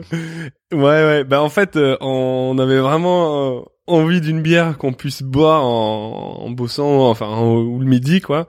Et euh, du coup, euh, du coup, on a voulu faire une IPA euh, pas très forte en alcool. Et celle-là, c'est un, un peu un hommage à une bière que j'adore de Montsalève, la brasserie Montsalève, qui est une brasserie française, qui fait une bière qui s'appelle Sorachi Ace Bitter. Et euh, donc Sorachi Ace, c'est la variété de houblon. Donc c'est un, ce qu'on appelle un, un, un single hop. Donc c'est une seule variété de houblon dedans. Ah, single hop Ouais, c'est- donc euh, que du Sorachi Ace. Et le Sorachi Ace, c'est assez et, et très très très étonnant comme euh, comme variété de houblon. C'est une variété qui a été développée par Sapporo, donc la brasserie japonaise dans les années 70. Ensuite, ils ont ils aimaient pas du tout le goût. Ça a été repris par des Américains de l'État de Washington, donc côté ouest euh, ouest euh, Californie. Et euh, et, euh, et du coup, ils ont euh, ils ont repris cette variété et ils ont fait repousser cette variété et c'est un houblon qui est très très très atypique. C'est-à-dire qu'on a des notes de euh, d'aneth, de citronnelle. Enfin, on va goûter et puis. quel euh, teasing hein Ouais, c'est clair. Ouais. bon, Rémi. ouais, c'est- c'est, euh, Alors, soit on adore, soit on déteste. Non, ouais. c'est Ouais, on va vraiment dire ça tout de Voilà, suite. voilà. ça, ça, ça- ça tranche euh, Bah, direct. les retours ça va être assez rapide là On a aussi un peu. De, au nez au nez déjà ça donne très envie c'est c'est on, on peut aussi avoir des noix, de, des notes de noix de coco. ah ça je Hmm. Ah ouais, c'est typé. Mais elle est très fraîche. Après, oui, c'est vrai qu'en plus, elle est très Hmm. petite en alcool, donc ça fait... Ouais. Mm. c'est un petit joug Ouais. Mais du coup, il y a quand même du corps. On, on Ouais, sent pas, on sent pas que c'est aussi faible en alcool. non Ouais. Ouais, parce que c'est clair qu'elle a une bonne tenue. ouais. Mais, mais moi, personnellement, je, je l'appréciais plus au nez qu'en bouche. Parce que, comme Ouais. tu dis, c'est atypique. C'est, moi, j'ai pas l'habitude. C'est la première fois que j'ai, j'ai goûte une bière comme ça, en fait. Il y a, il y a quelque chose qui me dérange, genre, je sais pas, enfin, qui me perturbe, mais alors, je sais pas ce mais que parce c'est exactement. c'est- C'est je pense que c'est ses côtés, euh, peut-être peu alcooleux. on n'a pas l'habitude. et, euh, mais en même temps, elle, elle- elle- c'est vrai qu'au nez, elle est très aromatique. Et J'ai l'impression qu'elle doit être très bien pour faire des, euh, des, as- de- des associations, bah, mais vent, mais bière, Ouais. quoi. Parce qu'elle a quand même une typicité qui est, Les, les, les, euh, les, euh, ce qui, les, les, généralement les, euh, les IPA, les bières qui sont houblonnées à cru, euh, ça marche vachement bien sur des desserts, des choses qui sont sucrées. Dessert. Ah ouais, ouais, parce que ça coupe euh, pas Ouais, mal de C'est vrai sucre. que là, je ressens beaucoup le, le, le houblon que tu nous as fait sentir tout à l'heure, même si c'est pas exactement cette variété-là. C'est vrai Mm. que ça, au nez surtout, ça sent beaucoup le houblon. Mm. Ouais, c'est ce que tu dis parce qu'elle a été houblonnée à cru, comme on l'a vu tout à l'heure. D'accord. Très intéressant. Bien des travail. Cinquième. Ça va vite, hein. Tu disais qu'on allait réussir à faire ça en 20 minutes, euh, et peut-être euh, tu as raison. Session IPA, c'est euh, quand Session. Bah voilà, c'est ça, c'est un, un vrai style euh, classique. Est-ce que tu peux nous expliquer Ouais, c'est qu'à la session? ouais. alors session Bah, euh, Session IPA, d'abord peut-être, euh, c'est la question euh, que tout le monde se pose, c'est quoi l'IPA alors l'IPA ça IPA ça veut dire India Pale Ale. Donc ale ça La veut famille des ale. la famille des ale, fermentation Fermentation haute. haute. On sait que c'est une fermentation haute. Euh, India Pale parce que à l'époque en fait c'était c'était les bières qu'on envoyait en Inde Mhm. que euh, à qui l'époque était une colonie. Euh, anglaise, c'est les Anglais qui envoyaient ça en Inde. ouais. Exactement. Ça n'a pas été fait. En, ça n'a rien à voir avec l'Inde. ça va rien à voir Ah, avec d'accord. l'Inde euh, dans le- ça ce n'est pas fait en Inde. Ouais. En, tout cas c'est ça la, la Ouais, question. c'est- imaginait. C'est ça. Mais en gros, comme j'expliquais tout à l'heure, où le houblon il est conservateur pour la bière. Mhm. Euh, quand on quand ils exportaient euh, quand les Anglais exportaient de la bière en Inde, ils se sont rendus compte que plus ils mettaient de houblon, Plus se se conservait, ouais. exactement. Donc euh, ce qui Ils se passait, c'est qu'ils chargeaient, chargeaient, chargeaient en houblon, et c'est comme ça que le style India Pale Ale est euh, est apparu. Super. Et, euh, Et session? et session, en fait, ça veut dire session, c'est d'où ça vient des de- de- des sessions anglaises, c'est-à-dire on va faire un session dans un pub, euh, donc on va aller boire des coups dans un pub, euh, et du coup on boit des bières qui sont pas forts en alcool. Donc session, ça veut dire pas fort en alcool. Ah. Parce que celle-là, elle, Dans les styles de elle, bière. elle, titrera, elle titrera combien la session là Celle-là, ah, il y a 4 trois. 3. Ah, quoi. Donc, euh, Donc ça veut dire un IPA très amer euh, à cause du grâce au à l'houblon, mais ensuite euh, moins d'alcool. euh, moins d'alcool, ça veut dire quoi? Moins de malt en fait, euh, moins malté, c'est ça, moins de malt. Donc, moins de euh, matière quoi. C'est ça, ben moins de moins. Moins de sucre et du coup moins d'alcool. Bah, peut-être pas forcément Ouais. moins de sucre parce que du coup, euh, ce qu'on fait, c'est comme j'expliquais tout à l'heure, on va on va jouer sur les paliers pour quand même avoir du corps parce que c'est pour ça comme on a goûté tout à l'heure la bière de travail, on va Ouais. jouer sur des paliers très hauts parce que sinon, Elle a du corps, ouais. c'est ça, elle a Ouais, du même corps quand même pour, Alors pour une bière à peu d'alcool, ouais. ouais.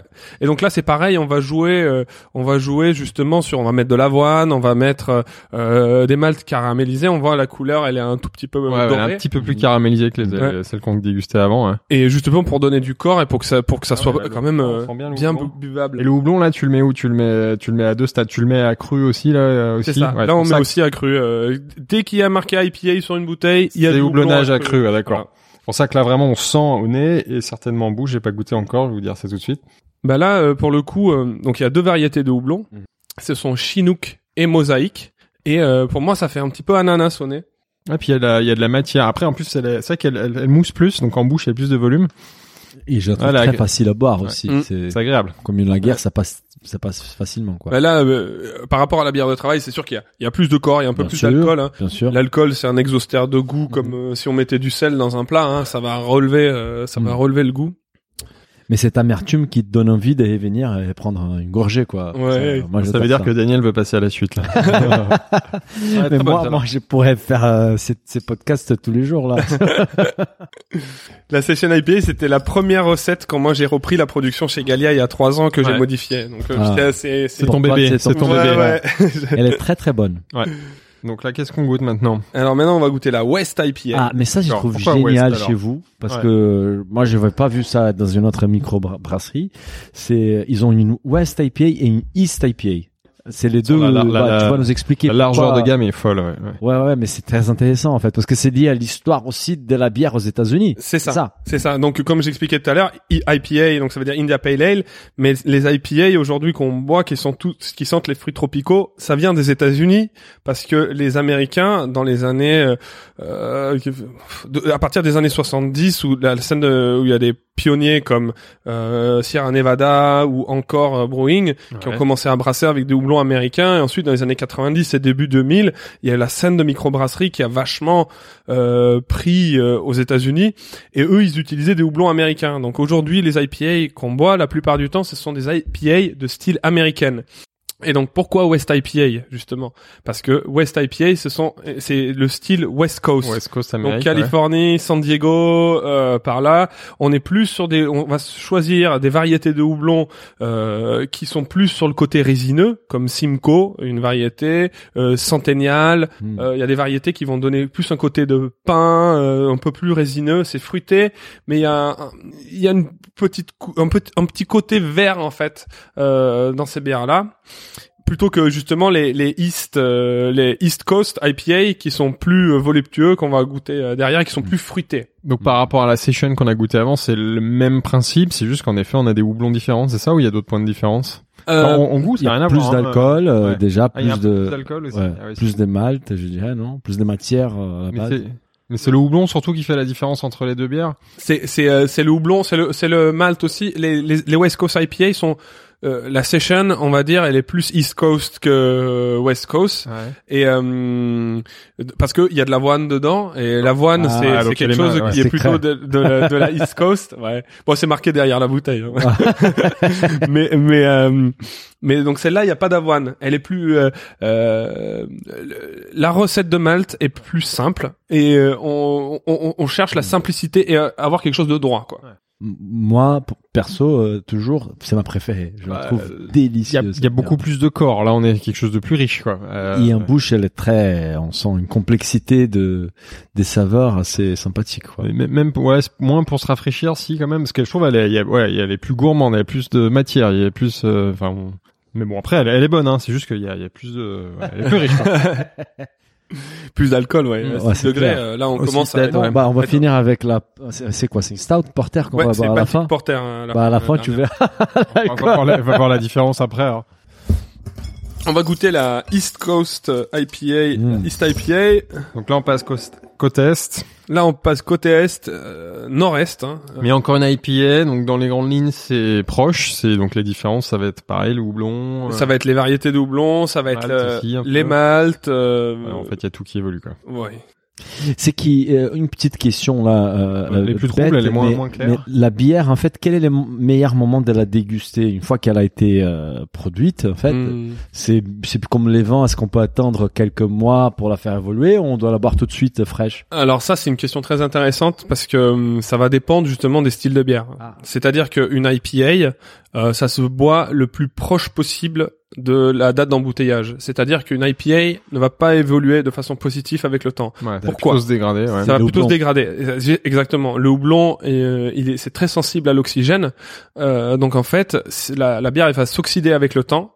Euh, et donc du coup, c'est pour ça que nous, on met les dates d'embouteillage sur nos bouteilles. Ouais. C'est pour dire aux consommateurs, voilà, ça a été embouteillé telle date, comme ça, ils savent euh, plus, euh, plus c'est près de la date Il- il d'embouteillage, vaut mieux. meilleur Le la bière. Ça pour l'IPA, mais pour les Pour autres, l'IPA. ouais, pour les Alors, autres, ouais. Après, euh, on va dire 98% des bières ne se vieillissent pas. C'est-à-dire que euh, il y a des bières de qu'on peut garder, hein, ou on peut on- on- qu'on peut garder dans notre cave, Mhm. mais ça va généralement ça va alors ça va être soit des bières qui sont acides, plus une bière elle est acide, plus longtemps elle se garde. Ouais. Plus une bière elle est sucrée, plus longtemps elle se garde aussi. C'est-à-dire que le sucre avec le temps euh, les- euh, va se casser en fait et euh, en gros va se madérer, euh, il va y avoir une Ouais, madérisation. madération, ouais. Euh, voilà. Après, euh, plus c'est fort en alcool, plus ça va se garder dans le temps aussi. Donc une bière qui est, euh, enfin généralement une bière qui est, euh, alors à part pour les bières acides comme les lambics ou une bière ou un lambic euh, qui est, qui fait 5 degrés d'alcool, elle peut se, elle peut se garder dans le temps. Mais sinon, euh, sinon, euh, il faut plutôt que ça soit fort en alcool. Et fût ou bouteille, ça, ça impacte, enfin, ça a une vraie différence? Fût aux bouteilles, euh, généralement, pourquoi est-ce que les, les gens préfèrent les fûts Euh, C'est parce que y a, le taux de gaz, il est moins élevé dans les fûts que dans les bouteilles. Ouais. Et euh, les fûts sont généralement plus frais que les bouteilles. Enfin, elles- ils viennent d'être enfutés plus Ouais. tôt. Euh, parce que ce qui se passe, ce qui peut se passer, c'est que les bouteilles, elles vont rester euh, sur les sur les, les étalages d'un magasin et, et, et, euh, du coup, euh, bah, elles vont rester et puis euh, ça va s'oxyder Ouais, avec c'est moins temps. frais, ça prend. C'est moins frais. ouais. Ce qu'il faut savoir avec la bière, c'est que ça se conserve, c'est plus fragile que le vin. Mhm. C'est-à-dire que la plupart des bières, il y a moins d'alcool, euh, c'est sensible à l'oxydation. Mhm. Et donc du coup, euh, bah en fait, il faut les conserver au frais, quoi. Ouais. Et il y a une DLC qui est plus courte. Bah, les vents, il y a pas des DLC, mais la bière, c'est c'est six mois, non? Je je pense. euh, Bah, entre guillemets, si En optimal. Ça va dépendre des bières. Ça va vraiment dépendre des bières. Il y a plus d'amertume, hein, non J'ai l'impression dans la Mm. dans la liste. euh, Ouais, ouais. il y a, il y a- y a plus d'amertume. euh, Il y a beaucoup plus de houblon. Ouais. Beaucoup, beaucoup plus de Beaucoup, houblon. genre deux fois plus, en bouche, euh, deux ouais. fois et demi. euh, Enfin, on est, Ouais. on est Et pas les mêmes houblons. pas les mêmes houblons. Là, on est sur de- du Citra. On est sur. Là, il y a du euh, Galaxy. euh, euh, Il y a différentes. Euh, Amario aussi. Ouais. et du coup, on est sur des, des houblons. euh, Enfin, c'est c'est euh, c'est un petit une petite claque de houblon euh, pour les pour les ça accros. réveille, ça De réveille. toute façon, ouais. en, en résumé, les IPA, c'est très houblonné, par définition, Ouais, ouais, parce que c'est pour ça que les, les Anglais l'ont, ouais, ouais, ok. Alors, qu'est-ce qu'on goûte maintenant? Oula, oui, alors là, on va faire un petit, euh, Ah là. un petit, euh, ouais. Je dois avouer que j'ai- moi, j'ai ouais. un peu de mal avec les Ah, bières euh, aux fruits comme ça. Ouais.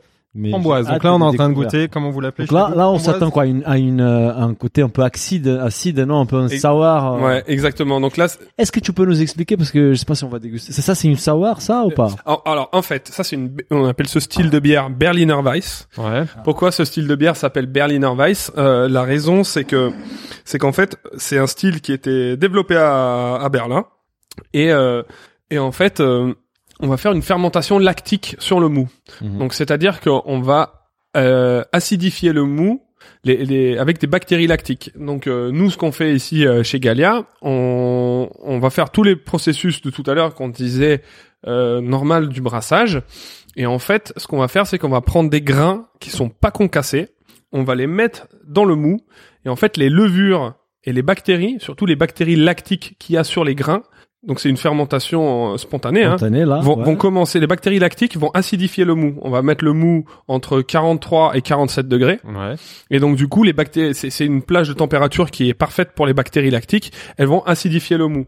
Donc on fait une fermentation naturelle euh, pendant trois jours. Les, les bactéries lactiques acidifient le mou. Et ensuite, euh, ce qu'on va faire, c'est qu'on va chauffer. On va tuer toutes les, les bactéries lactiques et les levures sauvages, parce qu'il y a des levures sauvages aussi. hein. Il y a tout, il y a tout, euh, tout et n'importe quoi là-dedans. Bien hein. sûr. Donc on va tuer euh, les levures sauvages et ensuite on, on va euh, faire comme une bière normale, c'est-à-dire qu'on va ensemencer avec une autre levure sélectionnée et comme ça on a quelque chose euh, qui est euh, qui est propre. Une à la fin de C'est super compliqué à produire, ça. Ouais, c'est c'est euh, en, en, en- enfin en termes techniques, c'est ça demande quand même une expérience à faire parce que euh, on peut facilement foirer sa sa Ouais, fermentation lactique. Et là, euh, ça sent le vomi. Et... Mais là, j'en ai déjà goûté quelques-unes, mais je la trouve très réussie, là, très équilibrée, en fait. Euh, Oui, je on- m'a- je m'attendais à ce que ça sente encore plus. C'est très agréable, juste très euh, ouais. intégrée à la bière. C'est c'est c'est léger quoi. Au nez, on enfin l'arôme de framboise, on l'a vraiment, on Ouais. le perçoit à la fin, mais c'est Oui. pas trop, on sature pas. La couleur. Et en bouche, ça va. C'est on boit d'abord une bonne bière avec Ouais. un léger arôme de framboise. Mhm. C'est pas non plus euh, folklore, un truc avec euh, fort goût framboise. Non, bah li- l'idée, euh, moi j'aime bien. euh, c'est c'est un ami qui était sommelier en vin qui me disait toujours euh, euh, buvabilité, buvabilité, buvabilité. Donc euh, je. J'aime bien quand Que ça soit glouglou, quoi. Ouais, c'est ça. Bah ça c'est ça c'est vraiment Ça, ça, facile à boire. hein. Ouais, c'est clair. Ça, c'est facile. Moi, j'ai l'expérience avec des bières euh, fruitées, Ça, en- beaucoup moins facile à boire, quoi. Vous en vendez beaucoup, c'est enfin des bières aromatisées framboise euh, ou fruits comme ça. ou- Je- bah ça c'est c'est c'est euh, grosse un- demande. Ouais, Ouais. en fait, c'est l- c'est en train de devenir la mode. En fait, Ah ouais, faut savoir dans la bière, c'est que c'est il y a des tendances, hein, vu qu'il y a plein de styles différents Ouais, et que les brasseurs ils font plein de ça, euh, c'est c'est les prochaines IPA quoi. D'ici Ah ouais. 3-4 ans, ça Ah va exploser ça. Mais, mais pour toi, qui est un expert brasseur, enfin, t'es- t'es- t'aimes ce genre de bière ou c'est quelque chose d'un peu plus folklorique? Est-ce qu'on est Moi, moi euh, j'aime bien les Berliner Weiss. Ouais. Euh, j'aime bien les Berliner Weiss et euh, et euh, quand on rajoute des fruits comme ça, c'est sûr que c'est flatteur quoi. C'est le nez, il est on, on a le fruit, on a euh, c'est pas forcément peut-être des bières que je vais boire toute la soirée, mais euh, ça par exemple en accord, il y a moyen de Ouais, c'est clair. de Là, tu s'amuser. euh, ouais, ouais, ouais, basiquement clair. sur des desserts ou même au contraire, tu peux t'éclater là-dessus. ouais. Mais par contre, c'est vrai qu'on est beaucoup moins dans la, la bière au sens noble, on est moins dans le houblon, on est moins dans le euh, Bien sûr. Bah après, euh, c'est ça qui, ce qu'il faut savoir, c'est hi- historiquement euh, dans le dans le brassage, ça fait très peu de temps euh, qu'on utilise que de- du, du malt et du houblon. Avant, euh, justement, au Moyen Âge, on mettait tout à n'importe quoi dedans. Ah ouais hein. Quand on les regarde épices, les des, des épices, fruits, les ouais, fruits, on ouais. met- Des mélanger. rats. Ah, Il y a, il y a l'effet des bières là qui commence à se faire sentir. non mais Euh, plus sérieusement, idée, Daniel. Là. plus sérieusement, euh, euh, quand on regarde par exemple, j'ai goûté, il y, a- il y a des brasseries italiennes qui ont fait une collaboration avec un avec un historien qui qui ont euh, pris des recettes historiques et il y avait euh, des raisins, du miel, Ah euh, ouais. c'était vraiment euh, n'importe quoi. Et quand on voit l'étiquette, on se dit la cuisine, quoi. ouais, on se dit on se dit oula, ça va goûter bizarre. Et en fait, on boit la bière et c'était euh, Ah, Après, s'il trouve un bon équilibre. Bah voilà, ouais, c'est ça. C'est une là, recette. oulala, ça reste- qu'est-ce que tu nous fais goûter là C'est pas du café, Philibert. Ouais. C'est- Hop. Donc, du coup- j'adore ça. J'ai, j'ai un, c'est, C'est j'ai un truc avec les, les stouts, les porters. Ah, c'est bon. Donc euh, Baltic Porter. Donc Ouais. euh, ça c'est de la famille euh, de fermentation basse. Donc fermentation Tu lager. nous expliquais, ça c'est un peu un hybride, quoi. C'est ça. Donc Porter c'est Très très bon, ça. Déjà, le nez est très agréable. Hein. Hmm. très chocolat. Hmm. Euh, du coup Porter c'est un style qui euh, qui est qui vient de Londres et euh, Explique-nous les porteurs. C'est, ouais. c'est les porteurs. Bah, vas-y, c'est toi l'expert. Le- Enfin, vas-y, vas-y. Les- si tu veux nous raconter les- tout ça. les, C'est euh, intéressant, ça. Mm. les porteurs du coup à Londres bah en fait ils, ils, ils- ils se sont adaptés à leur eau ils avaient une eau qui était très euh, très basique et du coup les maltes torréfiés vont baisser le pH et euh, moi je pense que c'est une des raisons pour laquelle ils ont commencé à brasser des bières brunes et puis comme je disais tout à l'heure c'est que aujourd'hui euh, 90% euh, des bières on va dire c'est des lagers euh, ça n'a ça n'a pas été comme ça euh, dans le temps Dans l'histoire, à, ouais. à- à Londres, euh, si on allait, euh, euh, si on allait au dans le 19e siècle dans un pub et qu'on demandait une bière, on, on vous servait un- une bière brune, on vous servait un porteur. Donc euh, donc euh, Ce qu'on appelle porteur, c'est, ça veut dire, c'est bière brune, c'est ça? Ou, Enfin, non, ça n'a rien à voir. C'est porteur, c'est, c'est- le mot c'est le style de bière. C'est le style, d'accord. C'est le style de bière parce qu'il y a les stouts aussi. Ouais. Ouais, Ah, oui. quelle est la différence entre et- porter et les stouts? Bah justement, alors là c'est c'est une bonne question. Euh, Il y, en a, il y en a beaucoup qui disent que c'est Arthur Guinness justement qui est allé euh, qui est allé en Irlande et qui brassait des porteurs et du coup là-bas bah il a dû s'adapter en fait parce que l'eau elle n'était pas pareille donc il a développé des techniques de torréfaction différentes des maltes bruns Ouais. qui donnaient plus des notes de café euh, que des notes on va dire chocolatées et euh, et que le style stout mais le style stout et porteur il est c'est très proche, quand proche, même. ouais. c'est très Ouais, très ouais, Il y a des hein. niveaux d'alcool différents, Ah, non Je fait- pense euh, les stouts, elle a plus plus d'alcool ou non Il y a pas. Pas forcément. Hein, Il y a des, forcément, il y a des, il y a des stouts. euh, Justement, les ex, euh, export euh, foreign stout, c'est des, c'est plus fort en alcool parce qu'ils les exportaient. Mais il y a des, il y a des, il y a des, enfin pour moi, euh, porter ou stout, euh, la, la frontière elle est très euh, fine. hein. Alors il y a peut-être Mhm. des experts qui vont, Mais même là, dire, ah, euh, là, en bouche, au-delà de la torréfaction, j'ai même un côté un peu tourbé, clairement tourbé même, c'est fumé, quoi. C'est, ça, même, ça me rappelle les whisky, euh, certains Ouais, whisky euh, tourbés d'Irlande, d'ailleurs. mais t'as un bon palais parce qu'il y a du malt euh, tourbé dedans. Ouais, c'est ça. Ah. Mais franchement, le, euh, moi, j'adore ça. vrai. hein. Ça, Ouais. Mais il y a, y et euh, pourtant il y a que 2% de malt tourbé. hein. Il y a, il y a quasiment rien. Mais euh. Là, on voyage. Là, là, je, je, je vais en Irlande, là. Ouais, moi, si on remplace ça, on remplace les cafés par une stout au restaurant, ça me va. Alors, quoi. celle-là, je vois, je vois quel titre a 7,5, donc c'est la plus, euh, la plus alcooleuse, mais franchement, elle est très très bien. hein. Bah, écoute, Rémi, c'était un, un grand plaisir de faire Mhm. cette dégustation avec toi. On a pu goûter neuf des dix bières qu'on va proposer dans l'offre. C'était très chouette. Euh, merci beaucoup. Merci à toi, Rémi, pour tout. il y a pas de quoi, mais c'est pas fini. Hein. Ah, c'est pas Ah, fini. Ah non, c'est pas fini. Ah. Je vais vous faire, je vais quand même vous faire goûter quelques quelques sauvages aussi. On Ah, peut aller dans la. sauvage dont on parlait tout à l'heure. J'aurais dû cracher, mais bah avec plaisir, on y va. Il On faut peut- qu'on- on peut La sauvage, donc c'est la bière que tu disais de la fermentation spontanée, en fait, euh, indigène, quoi, avec des levures indigènes. C'est ça. On, on- c'est euh, en, en fait moi ce que j'essaye de développer avec cette gamme parce qu'il y y a de la il y a beaucoup de différents types de fermentation spontanée. Euh, on va dire les les plus connus sont les lambics qui sont un style belge. Belge. On voilà. va fermenter avec les levures qu'il y a dans l'air. c'est toute une famille à part, non, les limbiques. C'est ça. Et les sour, c'est, c'est, ce sont des Les cousines, sour, ouais, c'est- la c'est plus ou moins la même chose que les les lambics. Ouais. Les, euh, en fait, lambic c'est une appellation, euh, donc Ah, c'est ça, une- oui, non, c'est une appellation, donc ça peut que être créé euh, dans la région autour de Bruxelles. D'accord. Ah, c'est ça, l'ambic, ok. Et sour, c'est euh, Euh, les- les- les styles qui est fait ailleurs, on peut l'appeler sour. exactement. Euh, Aux États-Unis, on va appeler ça, ça plutôt sour. Hein. Sour en anglais qui veut dire acide. Donc Mhm. euh, voilà, c'est c'est des bières qui sont acides. Bah, elle est où, là, la bière? Bah,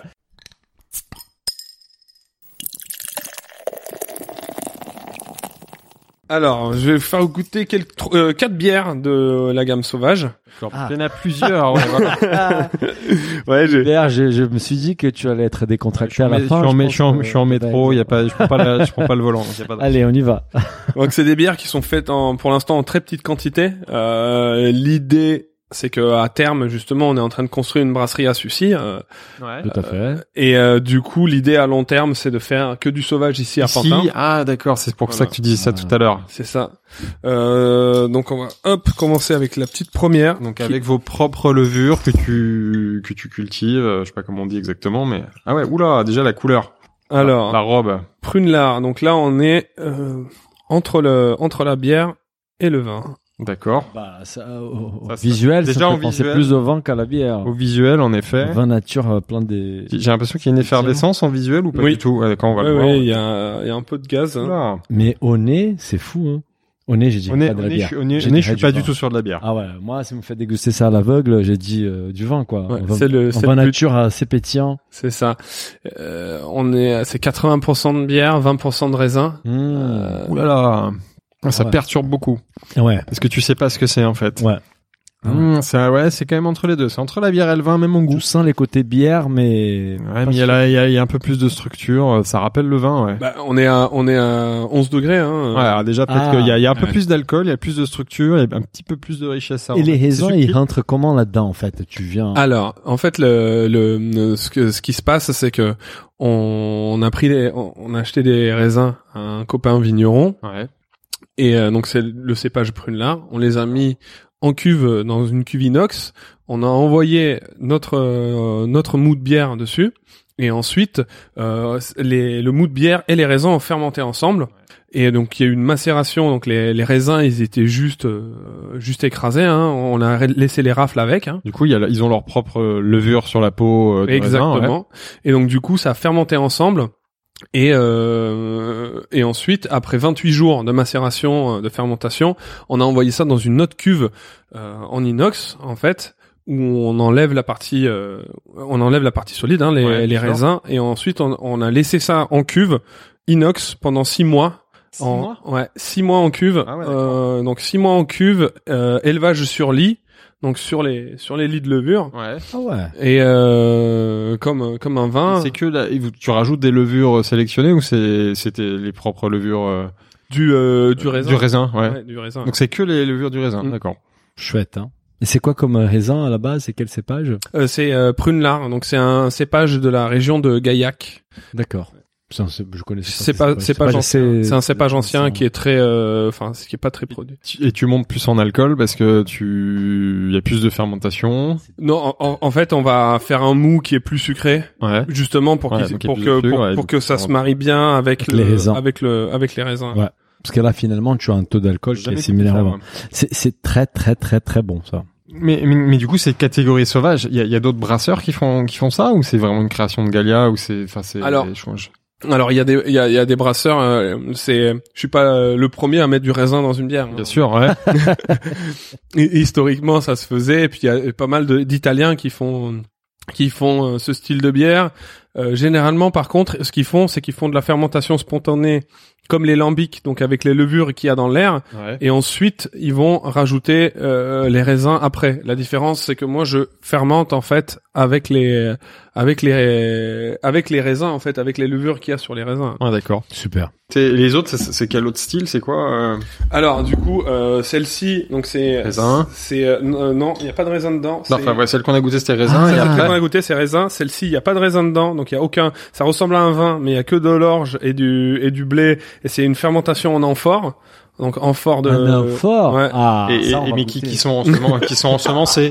Enfin, la levure, elle vient d'où alors? Euh, là, c'est une fermentation ossemencée, c'est une fermentation de de lager, mais ensuite ça a été mis dans des barriques de vin Tu nature. avais déjà une culture. où il y euh, avait une euh, où il y avait de la, de la levure. C'est une des premières bières que j'ai faites. Donc ça répare en fermentation, c'est ça dans la Ça barrique repart en fait en fermentation. Il y a les qu'il y avait levures nature. il y a- il y a- sucre, Non, il y a les levures. Il y a les levures et après, bah, Oui, tu mais rajoutes le qu'est-ce qu'elles ont sucre. consommé les levures Bah, le euh, sucre que tu fous dans, avec le, avec ton mou.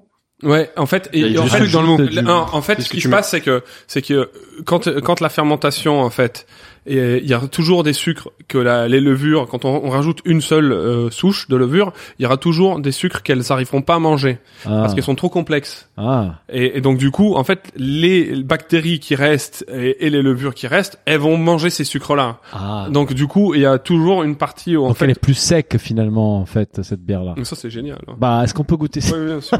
Voilà. Donc euh, fermentation en amphore.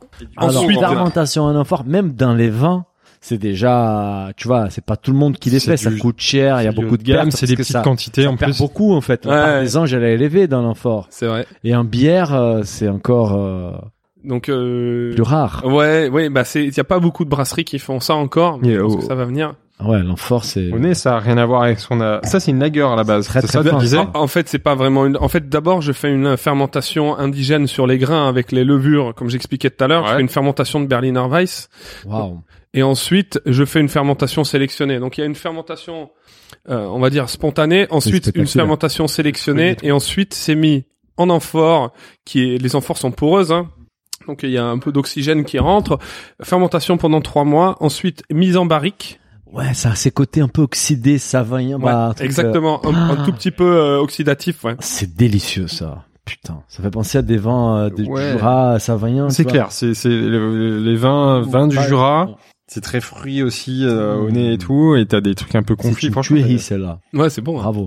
Je Ah pensais pas alors que c'est une ba- ça c'est c'est de la bière. Enfin tu le fais avec du malt et Ouais. il y a du houblon ou pas là-dedans? Pas Il y a un tout petit peu doublon dedans, ouais. Mais euh, mais euh, mais euh, là, Au nez franchement de du Délicieux, bravo. je suis bluffé hein. Mm. C'est combien de degrés ça? 12 je crois. Tout, est dix- T'as des, des goûts de Mirabelle, t'as- c'est 12 très riche hein. Et tu nous fais goûter une dernière pour la route là? Allez. Ah, alors celle-là qui Ah, s'ouvre il y a qui s'ouvre même un tire-bouchon. qui s'ouvre au tire-bouchon avec un bouchon liège. Pourquoi Non, un bou- mais- pourquoi un bouchon liège d'ailleurs? Euh, C'est euh, pour la conservation en fait. C'est une bière. euh, Déjà, il n'y a pas de gaz, Ouais. donc euh, je peux me permettre de mettre un bouchon en liège au lieu de mettre euh, une capsule. ouais. Général- quand- en fait, sur Sauvage, si s'il y a des capsules, ça veut dire qu'il y a du gaz. S'il y a un bouchon en liège, ça veut dire que euh, c'est pas pétillant. Donc, D'accord. elle est pas pétillante cette bière. En plus c'est même un- t'as un surbouchon en cire. Ouais, le cire, la, La la cire. cire, c'est pour, euh, pardon, la cire, c'est pour la, pour la, cons- ouais, Ouais. l'étanchéité. euh, étanchéité, éviter l'oxydation. Parce que tu disais que la bière, elle est plus sensible à l'oxygène que le vin en fait. Pas ces bières-là. Ah, pas ces bières là parce Mais que voilà. Parce que justement, en fait, plus euh, quand, de quand, on fermente en amphore, en barrique, etc., il y a elle est déjà, déjà été exposée, voilà. elle est déjà exposée à oxydée, l'oxy- quoi. Voilà. c'est ça, elle est déjà exposée au, au- Cette bière qu'on vient d'égoutter, elle- si je la laisse 10 ans dans ma cave, euh, elle, pour, elle va évoluer. Je sais pas si dans les bons sens ou pas, mais euh, euh, la, la Nelson Montfort, je pense, on a mis une DLC de, J'avais, pas vu le nom Nelson Montfort en plus. c'est un animateur, enfin c'est un hommage à. c'est les gars du tennis là. de- Euh, ouais, c'est ça, c'est le commentateur. Enfin, ce commentateur, c'est le mec qui fait les interviews. euh. Mais mais le nom, il vient justement du fait que j'ai utilisé du Nelson Sauvin Ah, comme houblon et c'est fermenté en amphore. amphore. Donc, ah c'est- il génial. faut, il faut lui, il faut lui Bravo, faire hein. parvenir une caisse d'ailleurs. Ouais, c'est- Et euh, une petite question, euh, vous voulez pas la- les millésimer ces trucs-là? Bon après il y a pas l'effet des millésimes du malt, mais du raisin. Bah là il y a pas de raisin, mais Il y a le, ouais, il y a le vieillissement quand même. Ah non, oui, mais pour, voir, pour que terroir. demain tu puisses faire des dégustations verticales avec ces bières-là en disant 2020, 2021, ouais, 2022. ouais. Ouais, Bah, sur la durée de vieillissement, mais c'est pas Ouais. l'année, parce que Non, c'est finalement voilà, l'année, le terroir, saison, sur ouais. le malt, euh, il joue moins. Mais par contre, ouais, sur l'âge. C'est magnifique. Ouh là là. ça te plaît, c'est du café. hein. Moi, j'aime bien les... Alors, du coup, attends. Ouais, donc là très peu de mousse quoi. Donc, celle... alors, celle-là, c'est quelle base? C'est, c'est comment? Alors, donc là, pareil, il y a, y a pas de, il y a pas de fruits. Oula, j'ai le nez, j'ai le nez d'ici, quoi. C'est les nez des vins, Ouais. des, lic- des Non, fait, liquoreux. c'est des, même un peu eau de vie, euh... Euh, moi, je trouve que ça fait euh, vin de noix, Ouais. Ouais. euh, vin ouais. de noix ou Ça, vin de porto. noix. Des vins. Porto, ouais, Porto, très Porto, complètement. Porto. Attends, mais attends, raconte-nous, comment tu fais ça? Donc euh, Enfin, en fait, euh, donc là, il y a, hum, il y a un élevage en barrique de vinaigre. Ah, des Xerex, des trucs, euh, ouais, d'accord. En fait, c'est, euh, c'est du Mmh. Ah, mais vinaigre ça fait de, des, ouais. c'est, c'est du vinaigre de Bouteville, donc c'est des barriques de cognac. Bouteville, euh, c'est, ils, ils font un vinaigre qui est élevé en barrique de cognac. Ouais. Donc euh, moi j'ai eu de la chance de récupérer deux barriques et ensuite c'est euh, là il y a un, donc un élevage où euh, dans la barrique où il y a eu du vinaigre. Ouais. Donc euh, Bah, là, Ouais, je on- sens les on du vinaigre. On a le vinaigre. Hein. Mais les vinaigres, c'est dû à quoi? C'est parce que C'est tout, pas de la barrique, c'est peut-être les levures qui du vinaigre qui donnent ces goûts-là. Exactement. C'est les levures qui donnent le goût. Donc c'est clair que là, elle donne le goût à. à- et, Ah, et ta base, c'est quoi? C'est c'est un mou. euh, c'est du malt. Euh... Alors à la à la base en fait je voulais pas du tout faire ça. C'était à la base je voulais faire un, un nouille de brune, on appelle ça. C'est c'est un style de bière euh, belge. Donc la bière elle était elle était rouge ambrée euh, et en fait la barrique euh, avec le vinaigre je pense et la et l'oxydation c'est devenu euh, quasiment enfin c'est devenu très brun quoi. Et euh, euh, et euh, très différent de ce que je voulais faire mais je trouvais ça assez le, le- le nez est incroyable. Hein. Incroyable. Et puis il y a, il y a la petite effervescence. C'est perlant. Il y a la petite effervescence. C'est même plus que perlant. Il y a une vraie effervescence. C'est- C'est un super boulot là avec Sauvage. On sort de la bière là pour les amateurs des bières euh, craft. Ça va au-delà du craft. C'est vraiment euh, très chouette cette euh, collection. Bon, on va pas proposer ça à nos auditeurs cette fois-ci, Ouais, ouais. mais c'est chouette de savoir que que Galia se lance dans dans ces démarches là et que demain peut-être on pourra Mm. proposer quelque chose de différent. Ben j'espère. C'est c'est moi, moi le vraiment comme j'ai dit tout à l'heure le le but en fait c'est de c'est à long terme c'est de produire ça à Pantin en plus grosse quantité dans les dans les grosses cuves hein, pas que dans les petites parce que typiquement là euh, ce qu'on est, on est en train de goûter il y a que 300 bouteilles hein, Ah, de 25 centilitres. hein. Ah t'es- ouais. mais Ah t'es ouais. li- t'es limité par des fûts de, de, de, de vinaigre. Tu pourrais pas faire en plus grande quantité. Enfin, si, ça doit exister des fûts plus grands. Oui. Ouais, d'accord. Ah, mais après, euh, voilà, le, le, le- enfin, moi, ce que j'aimerais faire, hein, c'est,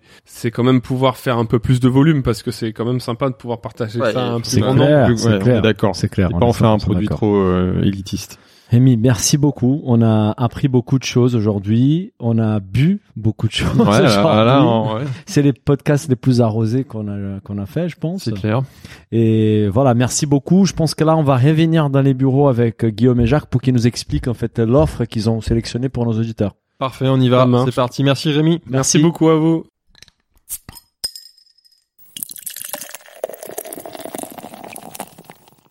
Alors Guillaume, Jacques, nous sommes des retours donc dans vos bureaux.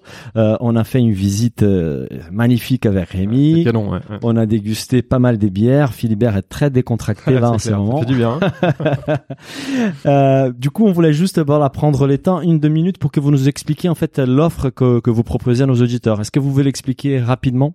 Ouais, on a décidé euh, vraiment de, de, de justement euh, de vous montrer toute la diversité de la brasserie Gallia, et c'était l'objectif que que- qu'on avait avec cette offre, et, et j'espère que vous avez bien compris euh, dans toute la, la passion de Rémi qu'il y avait euh, voilà une, une, une palette assez large de, de, de recettes de bière possibles.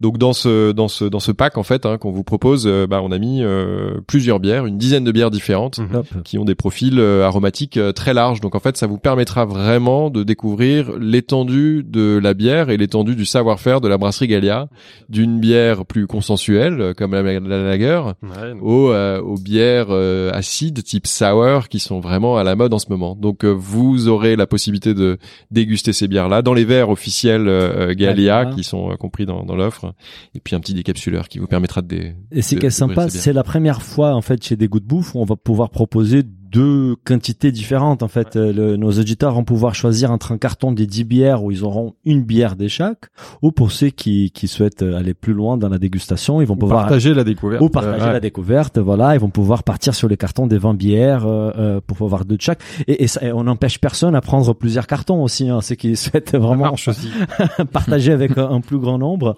Euh, bah, merci beaucoup d'avoir pris le temps de nous expliquer tout ça, d'ouvrir les portes de votre brasserie. On est très ravis d'avoir passé du temps avec vous et on a hâte de savoir ce qui, ce qui vont en penser nos auditeurs. Nickel, on mettra tous les détails de l'offre sur notre site www.thegoodbouffe.com. Donc merci à vous euh, pour ce temps, c'était super et à, à très bientôt. Merci les gars. À bientôt. Merci, bravo. Merci, au revoir. On espère que cet épisode vous a plu. Toutes les infos sur cette offre sont disponibles sur les sites desgoodbouffe.com. À très bientôt.